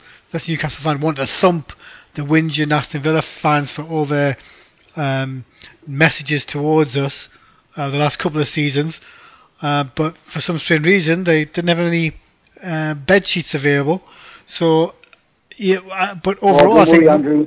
Don't worry, the bed sheets would have come out the beat were. Oh yeah, I can imagine. They're very weird. It's like, but it was interesting. The game. What was your take on it? Because you know, obviously everybody was disappointed after the game, and um, obviously the abuse that uh, Sels gets afterwards, uh, as Neil touched upon earlier this evening. Um, what was your take on the game and how it panned out and the substitutes, of course? Well, we, definitely should have won the game if you look at it over the 90 minutes. Uh, I think for the first probably 65, we, were- we were so dominant and we were so in control. Um, you know, get, going 1 0 up. Uh, Gayle should make it 2. Johnny should definitely make it 2. And uh, Aston Villa were always going to have a spell in the game, and they did, and they unfortunately got the equaliser. But I think over the piece, we were certainly in control, and if we had got the second, second goal, it, it definitely would have been, you know, game over. Um, there's a few good performances. I thought we were solid. I thought we played well. That word game management, I thought we were excellent. But I was happy when the whistle blew in the end because obviously when Aston Villa scored, we were, we were under a lot of pressure towards the end, and we hung on. So I'll take a positive in terms of us hanging on for a point. And before the game, if I'm honest, I probably would have took a point. I think, you know, Villa's going to be one of the most difficult places to go this season. Um, you know, along with a, a couple other clubs, you know, they're, they're going to be up there at the end of the season. So, I know. I mean, obviously, the are getting all the stick, but I, I had a I had a problem with something which happened in the build-up to that. And that was Mitrovic doing a flick in his own uh, in his own half. He tried to do some sort of back heel under no pressure, zero pressure, um, where he could have just controlled it, kept us in possession, and moved us forward. And uh, he does this ridiculous flick, which leads to him being intercepted. And two and two passes later, that they got that first corner, that initial corner. So if he hadn't been so ridiculously stupid with that, um, those corners wouldn't have had a came about because ultimately that Mitrovic at this moment in time is, um, you know, he's wanting to get in the team. He's wanting to make Rafa Benitez play him. And uh, the, the, the thing with Mitrovic, we've all pointed out, and we think we, which is quite good at, is Mitrovic is making is making the ball stick. But I don't know what possesses him to actually try to flick the ball with a back heel when he's got loads of time, loads of space, straight to an Aston Villa player in the 87th minute. I thought it was absolutely ridiculous, and I would imagine the manager was furious about it. Um, I mean, after Sels, he's struggling. There's no doubt about yeah, it. He's struggling. struggling. I, I mean, I was there on Wednesday night against Wolves, and I have to say, um, Karl Darlow was excellent. Um, he was in front of me um, for the whole second half, and he come and took crosses with with a, with a great deal of ease all night, um, as well as making a couple of decent saves towards the end, two one on ones, um, and towards the end of last season he was outstanding. So I, I didn't really understand why he never started the season, but obviously Rafa's brought his own man in. So felt has done all right in spurts. He he did all right. He, he he was excellent against Brighton at home, um, but it seems to be a confidence issue there, and I don't know if the, the, the back four in front of them are confident as well with him. But as for abusing them online, I mean, how am I? I've just been seeing a couple of weeks ago how how, how United, how, um, Rafa's united the fan base. I just felt like um, it was back to square one again. I mean, you know, where do you get off doing that? I mean, fair enough, be criti- critical of him. That's fine. Have a conversation about him. See, he's been poor and things like that. See, he needs replaced, but you don't need to do it directly to him. Why do it directly to him? Why abuse him? Why hope he's going to break his legs and things like that? I mean, that's just absolutely cracking. I'd probably de- deactivate my account if someone said, "Oh, I hope you break your legs." So that that's pretty pathetic. Um, and it all stems from one bloody result. We got that fantastic result against QPR. We lost the Wolves, and everyone's just went into bloody meltdown. I mean, we've got a decent point. We've got a decent point for me on um, Saturday night, regardless of the circumstances and how it came about. We got a decent point on Saturday night. And if you think about it over the piece, if you go back to the Brighton game, we had Brighton, we had Derby, Villa, Norwich. Ignoring the Wolves game, everyone said this is a really difficult period coming up. So if we go and beat Norwich on Wednesday night, which certainly we're more than capable of doing so, we're one point off the top of the table with a lot, a lot of favourable fixtures coming coming our way. Yeah. Yeah. Yeah. That's a bit of perspective on it all, isn't it? And that's what got, we've got to have. We've got to keep having reality checks. Where we at, what we're playing, who we're playing, what we're playing around with. Uh, then we get a little bit carried away because we thumped QPR away, and then we're brought back down to earth by Wolves. And and that's what this division does to you. And, and lays nail on the head as usual with regarding the fixtures. You know that this patch was viewed as oh we're, we're gonna have to we're gonna have to dig in through this bit, and yeah, we'll, we'll have had to. But if we come up with it with another three points through the week, Um, we then look at the fixtures getting easier and thinking, hmm, okay, we could go on another little run here. And so it, it, it, I think it's important that we try and really press for a good result through the week because it could give us some real good momentum.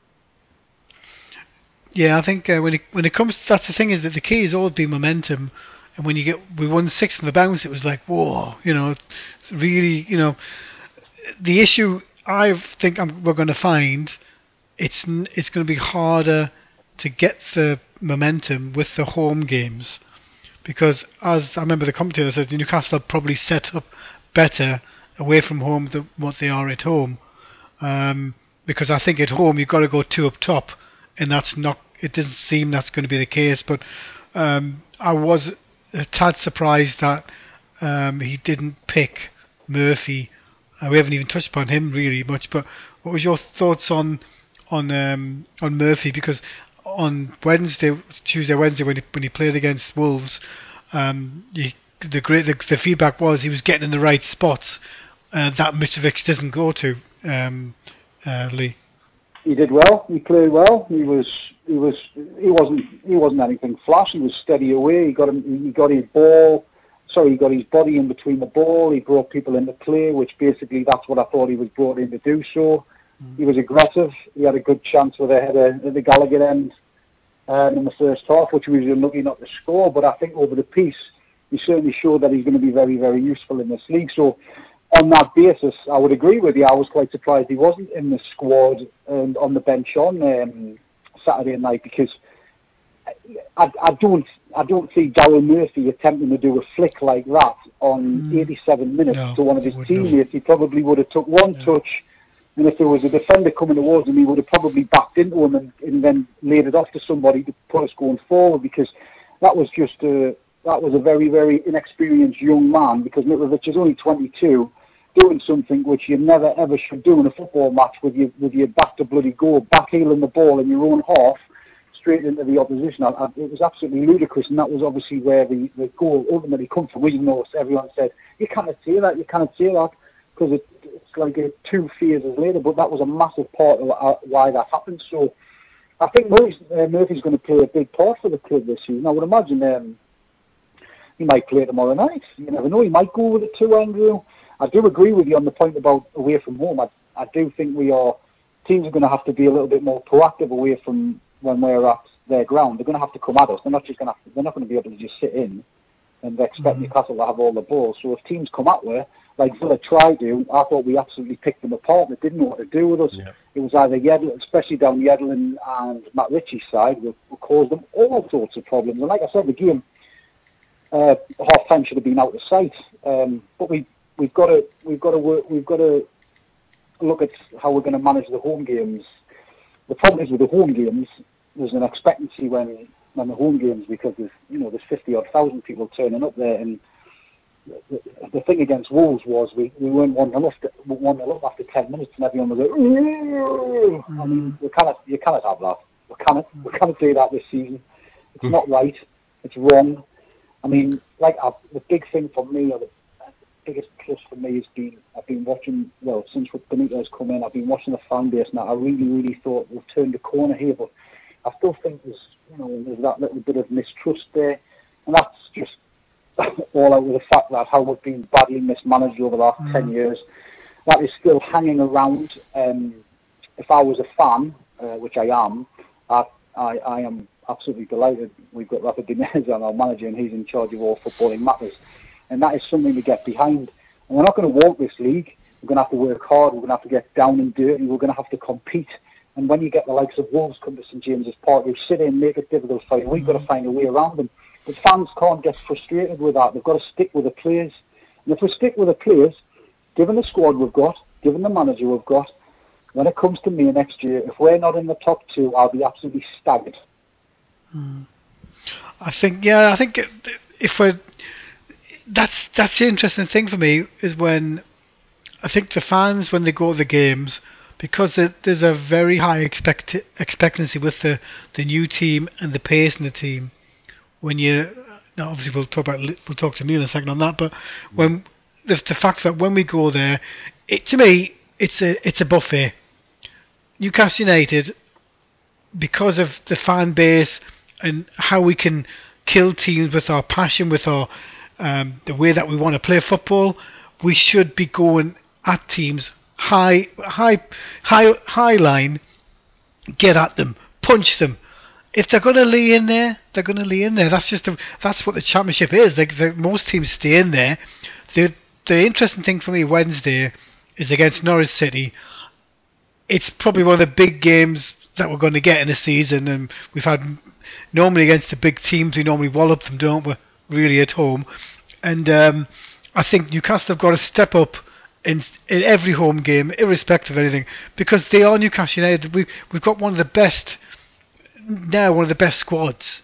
So there's there's, there's no excuses that I want to hear um, because I I, wa- I was watching just on Periscope, and the team against Wolves are, you know, there were there wasn't much happening. It obviously won two 0 but the, the the energy isn't really there in the team to go after teams. And I think he, I think with Yedlin in the team, he'll, he brings that because you, we want, we we we deserve it. We should be going after teams, and even on Saturday I was watching. Shelvey has a couple of games here and there, but you know, again he, he's he's trying to be flash, and uh, this this league, as you said, when it comes to with the flicks, uh, like it was the most ridiculous flick I've ever seen in my life. And this is the thing: we've got to get in there and dominate. And I like the fact that Tioté was back. What do you think, Neil? Well, I'm I'm not convinced Tioté is going to be around for the long term. Mm. Um, there still seems to be rumblings that he wants to come over here. Mm. So I wouldn't hang your hat on that. And plus the fact that I, I think if we can cash in on him, I would. Um, I think if there's a there's a bid comes in from the UAE that's acceptable, I think the club will take it and, that and understand why. Um, he, he's not part of the long-term plan. He, I don't see him as part of quote unquote the project. Um, so I think the club's moving on from him. So I think he should be helped to move on. That's that's just a personal opinion. Um, it, it's a shame because in this division he should get away with some of the stupid challenges that he wouldn't get away with in the Premiership because the re- referees seem to be all over the place. You know, there's, there's no consistency on what's a what's a reckless challenge, what's not, what's a yellow, what's not. You know, there's even less consistency in this division than there was in the Premiership. What was your thoughts on um, uh, Tioté being back in there? Because I believe he's only back in there because Colback had had a knockley. I mean, if he's going to be here, uh, you know, I, the trans- I mean, obviously the transfer window is shut over here, and it hasn't in other parts of the world. But he's going to be here, and he's going to be available, and he's going to be fit. Uh, why not? Why not look at him? Why not play him? You, you, you know, at the end of the day, the kid's a quality player, and if he's going to come in handy until he leaves, why not get the why not get the best out of him? If, he's, if Benitez has obviously thought he could use him, he obviously has because Colback was, wasn't potentially available. I've got no problems with him playing, not whatsoever. No problem whatsoever. Might as well. I think the problem with that when Newcastle midfield, it's always been there's a lot of players in there like for like. And the one thing I noticed, I don't know what you thought, Neil, but um, when Shelvey's been further up up in the field, he does his best work, and and for some reason he was put back um, to to help the defence, which I think didn't work to me at, at all. Even even with the chance we had, the chance in the game we had, uh, Neil. Mm. Well, you know it? It, it, it, it it's th- that we can sit and analyse that game till we're blue in the face. You know, Uh, and we have done pretty much all night. We've looked at what what we could have done different. What, we, what we, it's just about the next game. That's what we're going to focus on. The next game. What, what's the best eleven for the next game, and how we're going to going to solve that. Do we kind of dwell on things like that? We're just going to get over ourselves and move on with it. The best, I think the best way to analyse that, that that particular game of just players is don't miss open goals and you win football matches. Hmm. Yeah, I It's a think it would. it's a simple yeah. formula. Because it's two. I mean, it's two. I mean, Gill, Gill, Gill one on one. You think right? He hits the goalkeeper. Yeah. Di- Diamé's is just unexplainable. so you know they they all come before Villa had their little spell, and if we had scored a second goal, that would have literally killed them. So Yes. it's just a it's just a simple lesson on saying if we can kill teams off, there's no way of teams like we like I've said with you Neil, it'll take a good team this season to score two goals against us. Yeah. Mm. Yeah. Yeah, but I think. Uh, so, how do you think we'll play it against um, Norwich Lee with it being such a. It's a shame, isn't it? Because it's not going to be on TV, is it? That's the worst thing about it. But well, I think um, Norwich will, Nor- Norwich will come and try and win the football match, so that makes that that will make it a good Yes. game for us. Um, I, I'm telling you now, regardless of what, if anyone's listening, regardless of what league it's in, um, the, the, the team the, the team who is currently top of the championship are coming to St James's Park. They're currently four points ab- above us. This is our biggest game so far this season. We're at home. Um, the fans should be on point straight away from the moment we get in that ground. And if we can, and we can, you know, the, the team needs our back, and ultimately, we're not, we're, we're not, we're not just there to sit there because we want them to get us going. We might have to help them on a Wednesday night, and we are more than capable of beating Norwich City at St James's Park. We have a damn bloody good squad, and um, we have an absolutely world class manager. So, am I worried about Norwich City coming to St James's Park? No, of course I'm not, because I think when we're a better side than them, we have a better manager than them. And if the fans turn up and give the team 100%, we will beat Norwich City on Wednesday night. I think we should beat them, shouldn't we, Neil? Like we've beaten Norwich City Well- plenty of times at home, haven't we?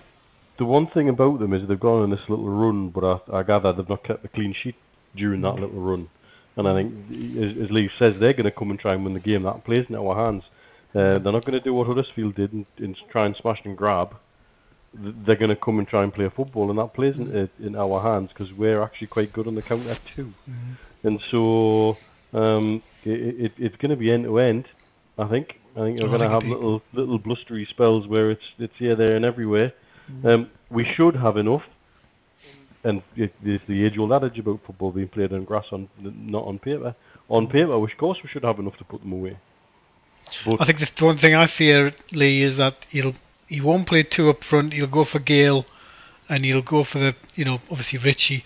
But I think in games like this, um, you know, it's will it be physical? Um, but that's the thing. You can't really pick what he's going to what team he's going to play, can you, Lee? Depends. It dep- I mean, it depends how it depends how Norwich ultimately set up because Villa set up with three at the back on on Saturday, and we absolutely destroyed them down the mm. sides. They didn't know what to do with us down the sides. The amount of times we got in down the sides, and like I said, if we took if we took our chances, we would have blew Aston Villa away. Actually, by now we should have been two, three, four nil up at half time. Mm. We were that comfortable. We were that in control. And honestly, if I, I honestly believe if Gayle had got that goal on about, I think it was about 30 minutes, we were probably went off and, and we would have humped them before half time because we, we were getting in down the sides at will. So, I mean, Benitez will look at Norwich. He'll he'll have he'll have them scouted. He'll he'll see what they've been doing. I, I think the problem for me in the Championship, Andrew, I still have a tendency to watch the watch the Premier League games. I'm not even watching the teams in the Championship. When the games are finishing, I'm looking at the league table, going, "Oh, they won today." So, from that point of view, I- don't really know a lot about sometimes our opposition. We do know a little bit more about Norwich, obviously, because their, team hasn't changed dramatically from last season. They're well organised. I think they've got a decent manager.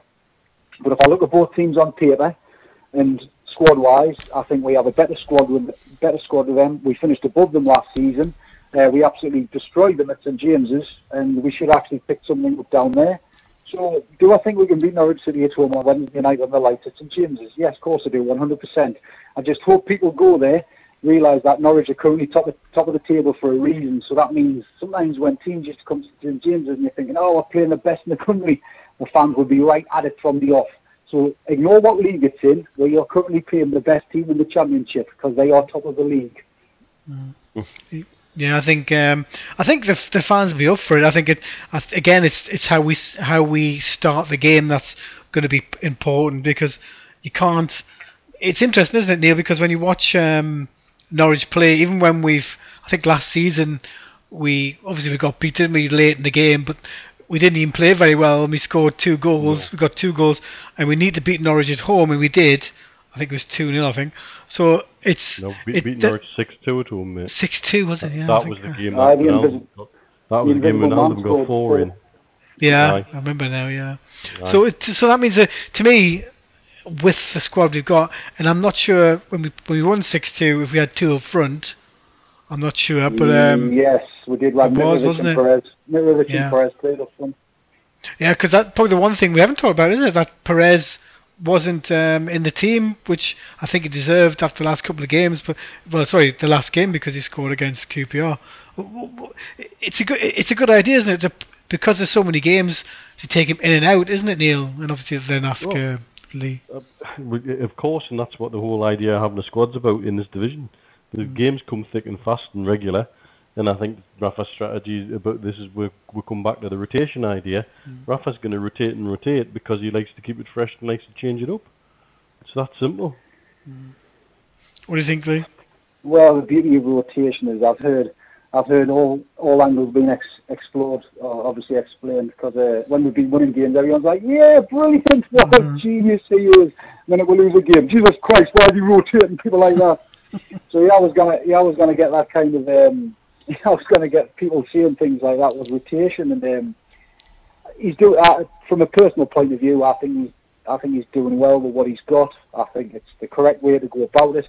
I think you've got to bear in mind it's currently only coming up to October, and I do think squads, sides are going to start to get stretched as the winter months start to kick in. Little knocks, little niggles here and there, and we have got two to three players for each position and I think that will actually come to the fore. And if we go and beat Norwich on Wednesday and get one point behind them, going into the run of games we have all the way to Christmas, if we if we turn up and be professional and um, get the job done, I really do believe our squad um, will show that why it's why it's been labelled the best in the division. I'd, I'd be surprised if uh, Yedlin plays because that injury did look pretty well. Didn't I hope did, he's all right. Because we, we didn't hear afterwards did he what um, even the last couple of days. Neil, have you heard? I've heard nothing about. Uh, I've heard nothing other than he's a doubt. Yeah. That normally suggests that which he might be all right. Yeah, I know. I'd be surprised. um, like, but. cards close to the chest and all that. And, uh, Yeah, because they normally say, don't they, if somebody's got an injury Yeah. straight away, pretty much, don't they? I'll be amazed if he plays Lee. I'll be amazed because it looked. I actually at, at at first I thought it was just a. If it's just a kick on the foot, then fair enough. He should Well, be okay. lucky- But A lassie said to me, she seen him, he walked past them, and who was down there, and she said he was holding his hip. oh, he said, "Well, so it might be nothing. Then could be something or nothing. Could be just. Uh, Could be cramp, couldn't it? Could be anything. he was excellent. He was excellent. Yeah, he was us good, a- wasn't He He gave us a, he gave us a total different dimension. Absolutely flying past Matt Ritchie. Him and Matt, him and Matt Ritchie will cause some real problems down the right hand side, mine. Real problems. So give me a result for for uh, Wednesday before I bring in Chris. Um, I'll say I'll say three one to Newcastle United. Good stuff. Good stuff. And I And, heard uh, you and I and I heard you touching on Sunderland before. And can I just point out to any Sunderland fans who are listening to this, I'm feeling your pain at this moment in time. And it's about time you got flushed out of the Premier League because you how you stayed in for the last four years, I will never ever know. Yeah, yeah. and I think it's uh, you. It's that's the thing with Sunderland, isn't it? You, you you think, well, they've turned a corner. They've they've got the passion. They've got the players, and then their big white hope and They've Big got Sam. they, uh, they've got one player, and if they didn't have Jermaine Defoe, they'd be absolutely rock bottom, literally out of this league even before now. So It's, it's unbelievable. I'll tell you what, if anyone wants to buy Jermaine Defoe, um, I'm happy to drive him anywhere he wants. Because uh, if you're a, if, you, if you're a team who wants to get into Europe this season, um, right around about 10th, I think we should take a little gamble on the on the Defoe. well, it'll be interesting. The January window. It's, it's very close again, isn't it? It's very close. Yeah. It's uh, unbelievable Well, how quick. Or we can buy him to help us get up our promotion push. That would be funny, wouldn't that happen? It would be quite funny. He lives in Newcastle anyway, so We I don't do, think it's going to happen. We all do. well, thanks so much for coming on, Lee. We'll, we'll catch you next Monday, mate. Thanks a lot. We will, all right. Cheers, then. you Ta-ra, later. then. All right, ta-ra. Bye. Well, as always, he's always good copy, is Lee, isn't he? oh, yeah. Yeah, He's always spot on. I love it. Well, we're going to bring our next caller of this evening, and it's Chris Parry calling from the golf course in Dallas. And I'm not even sure if, if Dallas Cowboys won last night, but I know the Redskins did. Come on! So, good evening, Chris. Hey, how's it going, guys? I, I can answer the question of the previous caller. Newcastle is the reason why Sunderland stayed up the last you know three or four years. You know they've been taking four and six points away against their against in the Tyne-Wear Derby, and now they don't get now they don't have it. For some ever since Alan Pardew took over, they I mean Newcastle used to dominate Sunderland, and that's how they were able to stay up with those four and six points. And they don't have that this year. So um, so we'll see if they can get it against Middlesbrough. Because, but uh, I, I'm just looking forward to, to. I mean, last week, last Saturday was just so frustratingly maddening to watch because it was a game where a team that expects to go into the Premiership, expects to win this this league, should have put three or four past them. Should have. It should have just been dead and buried. I mean, how many times is Diamé going to miss a sitter?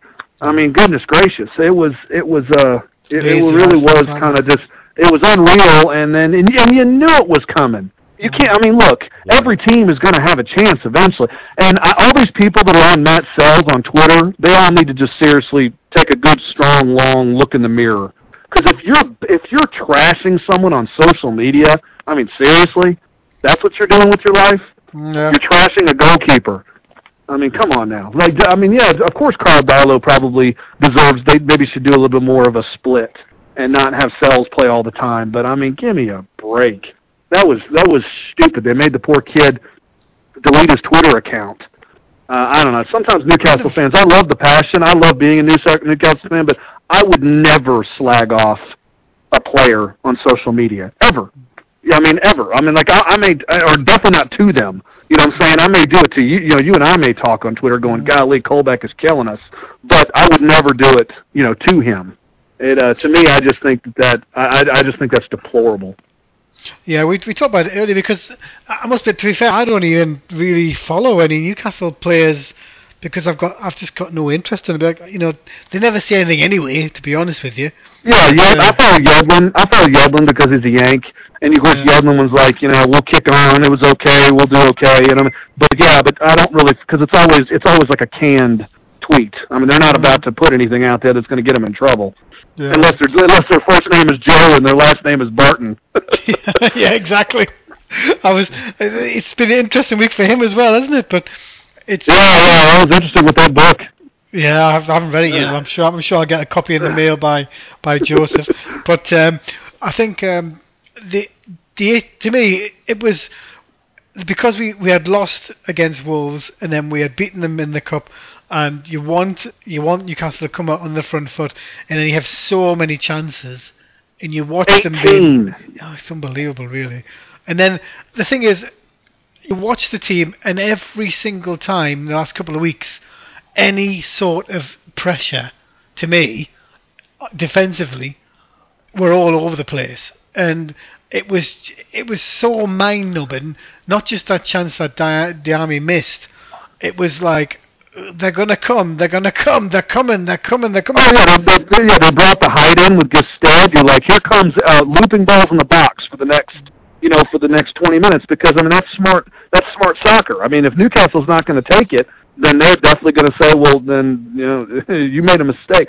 I'll tell you what though, I was pretty impressed with uh, with Ciaran Clark. Yeah, I, uh, you know, that, that when he went back and made the stop there in the early minutes of the of the match on that breakaway, I, you know, I, I really thought. I mean, I really thought he made a he made a statement. Of course, Yedlin's been fantastic. I love how he runs at players. He does the same thing for the U.S.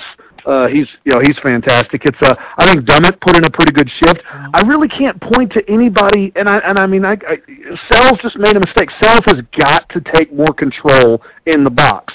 He does. That doesn't mean I'm going to go on Twitter and badmouth him, but he just needs, you know, he just needs to to take more control. He seems like he really struggles with crosses uh, in his box, and in, in, in, in English soccer, you cannot English football, you cannot do that because that's the number one way a lot of these teams are going to try to score against Newcastle. Yeah, it was interesting, Neil, wasn't it? Because I think Ciaran Clark, he was obviously the man of the match, but he, he just won everything. But I think with the back line, there's so many choices now for the centre back against a team like Villa. You, you know, you've got to think, well, you know, why is Mbemba not playing? Would you have played Hanley? Because Hanley's very demonstrative. Uh, it, it's an interesting conundrum, isn't it? But um, when you, what do you think, Neil? Because I must say, Clark to me was a revelation.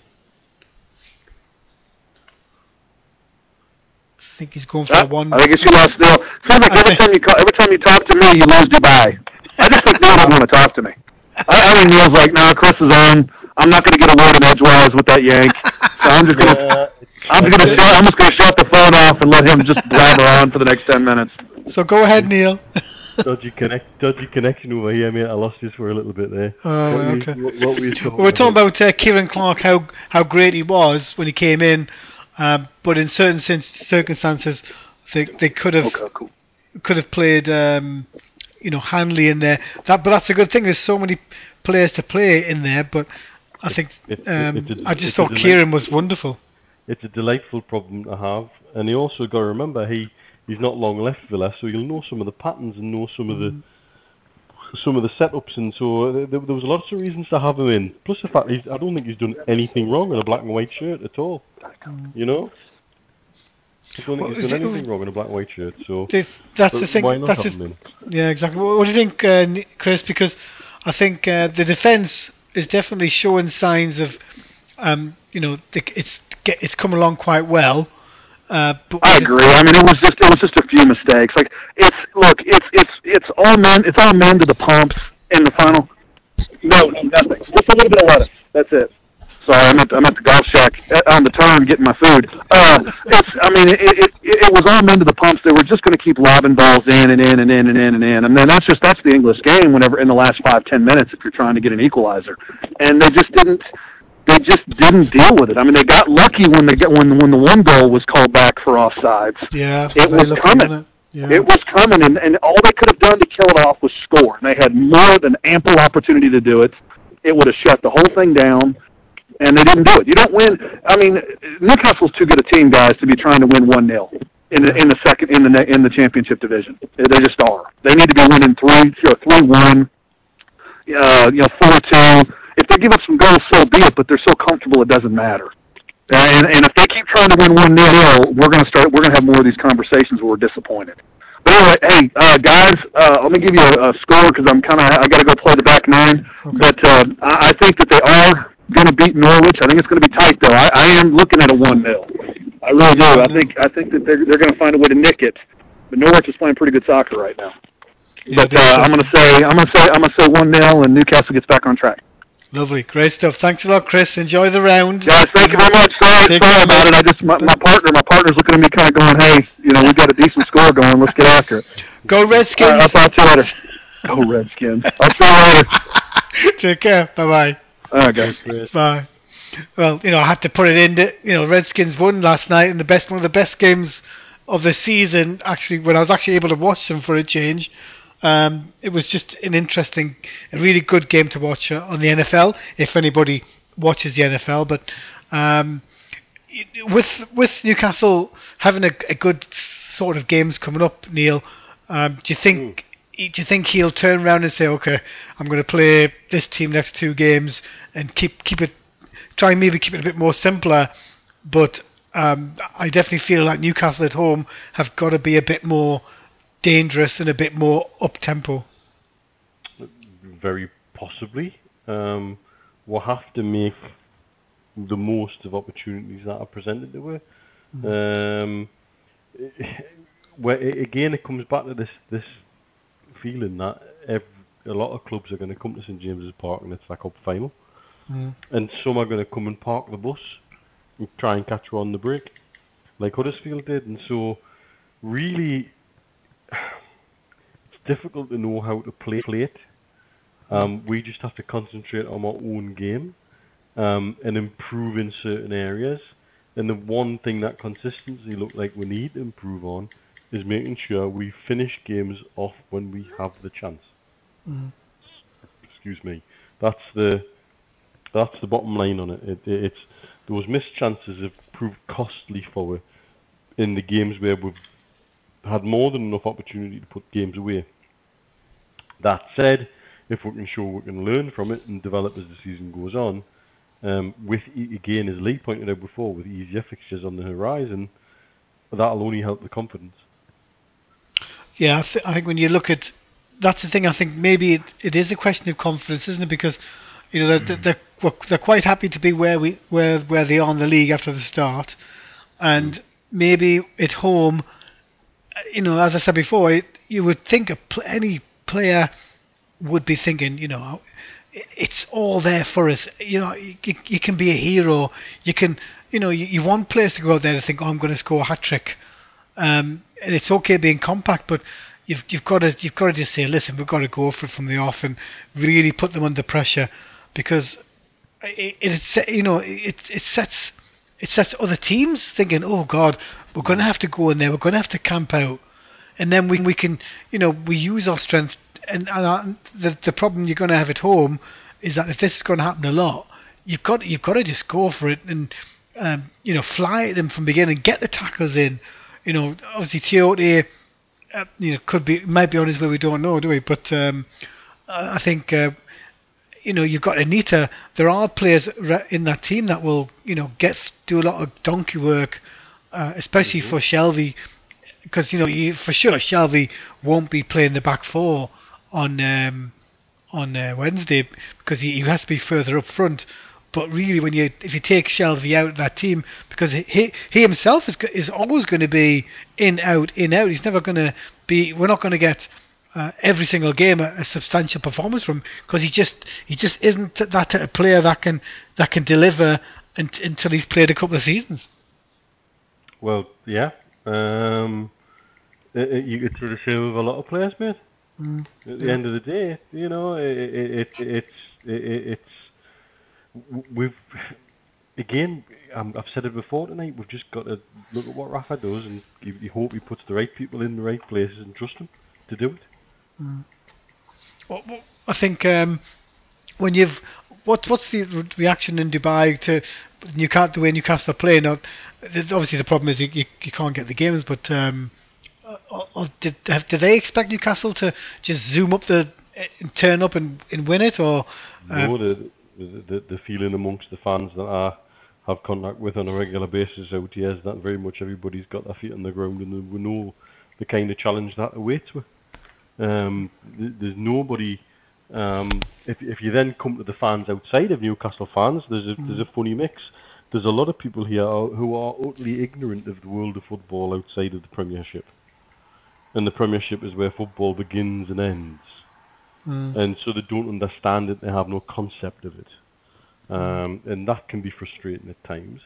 Um, some of the Premiership fans assume we're going to cakewalk it, you know. Um, but I think most of the the genuine fans over here understand the size of the task at hand.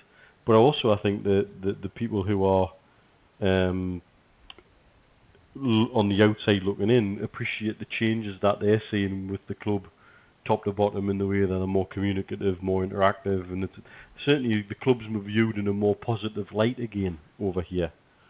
Um, now, how that that'll change a lot if we do go up and suddenly get Premiership coverage again, because I'm damn sure it'll get lots of rattle on things like beIN over here who carry all the games over here, and um, it will get. Uh, will pro- pro- you know the presence of Rafa again will come to the fore of who he is and the kudos he brings and the stature in the game he has. Um, there's a lot of people over here still wonder why he's managing in the championship too. You know, I know I keep on hearing that. Even I think when they brought up the fact that Di Matteo and Rafa of Champions League winners are, are in the league. Well, you know, people don't people don't get it, do they? The fact that they're they're in there, they're probably given carte blanche to do whatever they want. But I have to say that that Villa chairman is a different kettle of fish, isn't he? well, he, he's, he's bonkers. He's mad as a box of frogs. Him, he's he, he's going to be box office if the wheels come off. he's going to be genuine, genuine must follow on Twitter. yeah. um, if the wheels come off because he, he's he's already come out with some absolute honkers on Twitter and then releasing the image of the player who he was signing before the deal was actually done. Oh, hey, uh, he, he he's he some stage this season might have a genuine Twitter meltdown live in front of, ev- of hundreds of thousands of followers. He he, he, he absolutely is um, totally hat stand uh, by the looks of things. Like many of these. Um, sort of uh, Southeast Asian Mm. um, owners seem to be. They all they all seem to have a little bit of a, a, a bonkers twist to them. Uh, but he, he, some of the things he's come out with on Twitter so far this season have been been pure Twitter gold. Uh, and, and and it just you like think, yeah, okay, wh- where are you coming from on this one? And and, and it, it, yeah, I, I, I, I would love to see the wheels come off just to see what how he reacts. I'm still 'Cause I think surprised that they went for uh, Di Matteo, especially when you got a guy that could probably get them a bit more rounded in Steve Bruce is obviously available. Um, I don't think, I th- you know, that's the thing, isn't it? The, the guy, the, the chairman they've got, Well, he look, needs somebody that can shut him up, who can basically say, "Listen, I'm in charge, Aye. leave me alone." pack it in and, and stop being a, a wally. It- difficult, you know, they, they, they're in the position we were in when it was obvious McClaren was done Mm. and they were looking at the candidates and didn't fancy some of the candidates. And I think Villa have had the same situation. They've gone down and they're looking and thinking, well, will that be any better? Will that be any better? Bruce was all, would have always been an interesting one in terms of his record of getting teams out of the championship, and he's got a very good record of that. However, he's also got a very good record of putting teams back in the championship after they've been promoted. Um, so, uh, do you take that um, poison chalice? Also, does he really want to go and work for another bonkers owner because he's had one at Hull?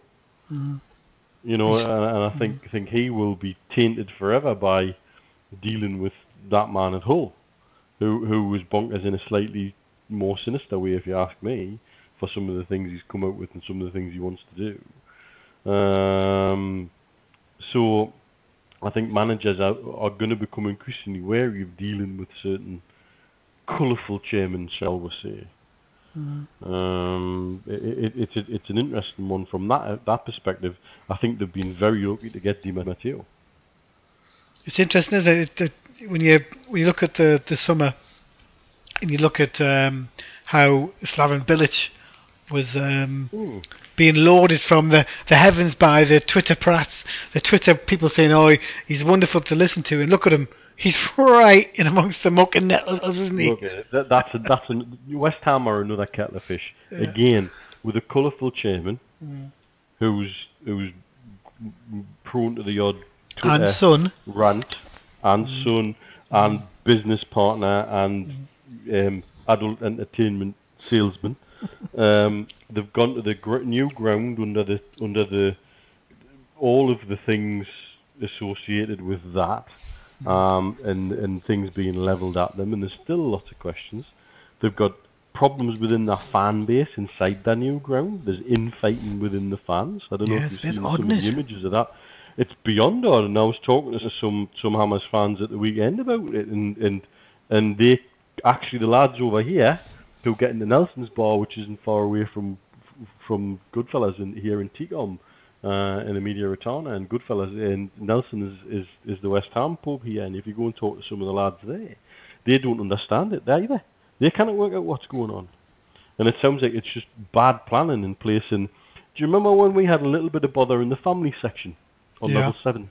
Yeah. Aye, it sounds like that, but magnified times a hundred, with patches of lads standing up and patches of people who wanting them to sit down, and it getting pretty tasty between them by the sounds of it. Um, and that's a mess of this move into the new stadium, which seems like it's been not well done and well handled. Um, they've got a team who are now playing away from the Boleyn ground, which is was always a tight, small ground and a difficult place to go. They've now got this wide open bowl, which is going to be the same like teams come to St James's Park. Yeah. Oh, we're going to come and have a play in this big new stadium. We're going to have a go today. Um, true, isn't it? it- It's it- true. it's a combination of a lot of different things, Andrew, and and also they've got a group of players who maybe after a really good season and being massaged and being talked up, start to believe some of their own hype. With a manager who's also who actually I wouldn't have been unhappy to have Bilic in Newcastle United. I think the guy love him or hate him, he's a very astute individual and very, very seems very knowledgeable about the game, and he talks a good talk, which is always a good thing. Um, but I'm wondering whether he's lost a little bit of the dressing room. There's something going on there. It has all those hallmarks of, of a club who are like a duck on the surface, but like a duck underneath the surface and all. And there's there's there's something happening in there. It, it just has that feeling. Again, we've seen it at St James's Park plenty of times. We hmm. know these signs. Yeah. We know we like what's happening at Sunderland. We can look up the road and go, "Hi, we've seen that, and we've hmm. lived that." And it, West Ham for me is the same. And talk, we're talking to the lads over here. They're they're a bit baffled over here as to what's going on. Well, the thing is, I think with with West with West Ham, the problem was the obvious, wasn't it? They couldn't get they couldn't get rid of that one of their players who allegedly failed a, a medical, and then they have to keep them. They have to keep them there now, and makes no sense, does it really? But he, he should have brought in more players. They're not they're not spending any money on the new stadium anyway. That's paid for. It's absolutely outrageous, but they're getting away with it, and they don't go out and buy players to replace. Um, you don't know. The thing is, we don't know how they're working. We don't know how they're operating or how they were operating before. We don't know what implications on FFP that's going to have. Yeah, you, true. You, have got to remember that there's, there's, again, there's things we don't know, things that won't be on the on the balance sheet or on the bottom line, things that we've got. Or is the man is, the is the owner and the chairman and the board of directors fancying a, a nice big dividend at the end of this Mm. season? Who knows? There's just that's quite a cynical thing of, of me to say. How far be for it, me to, to chuck accusations like that around? Mm. But again, it has all the hallmarks of a club who are looking great on the outside, but that's actually just a veneer.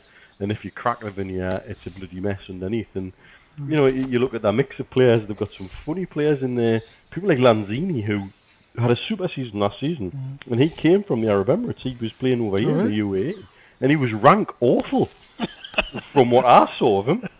Um, you know, he, he was the classic barn door with a pea shooter job. You know, he, he really was rank awful at Al Jazira here. The, the, he, the, he wanted to stay in the UAE, and the other UAE clubs wouldn't touch him. um, and yet he somehow lands in the Premiership and, and looks the real deal. He had, and you know, the, the, they're a funny little group of players who, like I say, might some of them might be starting to believe their own hype. Mm-hmm. Their captain, their club captain Mark Noble's one of those characters who I think might get a little bit carried away with himself mm-hmm. on occasion.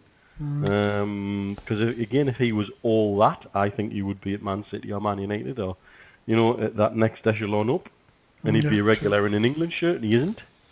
Um, so it, it, they're a very interesting club to watch in terms of. I think that's another one that could be a, a car crash waiting to happen. Um, but I, I think I think the Villa chairman will melt down before that happens. Yeah, I think so too. Well, we've got th- three minutes, three minutes left of the show, and um, before we obviously, John, you're too late, mate. we've got things to do, and it's too late for you. So, Thanks, John was going to be the last call tonight, but too late. We'll. Neil's got to go to Bedminster after a chat with me. So, um, but um, I've got to drive home yet. oh, you go here, go drive home. Ah, I've, Um, been, I've, I've been on the go since since 6 a.m. this morning. It's don't now, know- now don't know how do 11 o'clock at night. I've just non-stop. um, you know, it's it, well, it's, it's called adrenaline and uh, coffee. Yeah, exactly. Good coffee, I hope. Oh, well, very thank- well, thanks everybody tonight for listening to the show. We've had a. I didn't expect it to be as long as it did because there had a few people who had events going on tonight. But thanks so much for the main guest tonight, Damien Spellman, coming on the show. Absolutely superb for one hour Class talking. Oh, class act, wasn't he? Absolutely brilliant. Class act, yeah. And uh, we will be listening when I will be getting the show out next couple of minutes for people to listen back to wherever you are in the world. But thanks so much for my co-host tonight, Neil Mitchell, and we're going to close out with Taylor.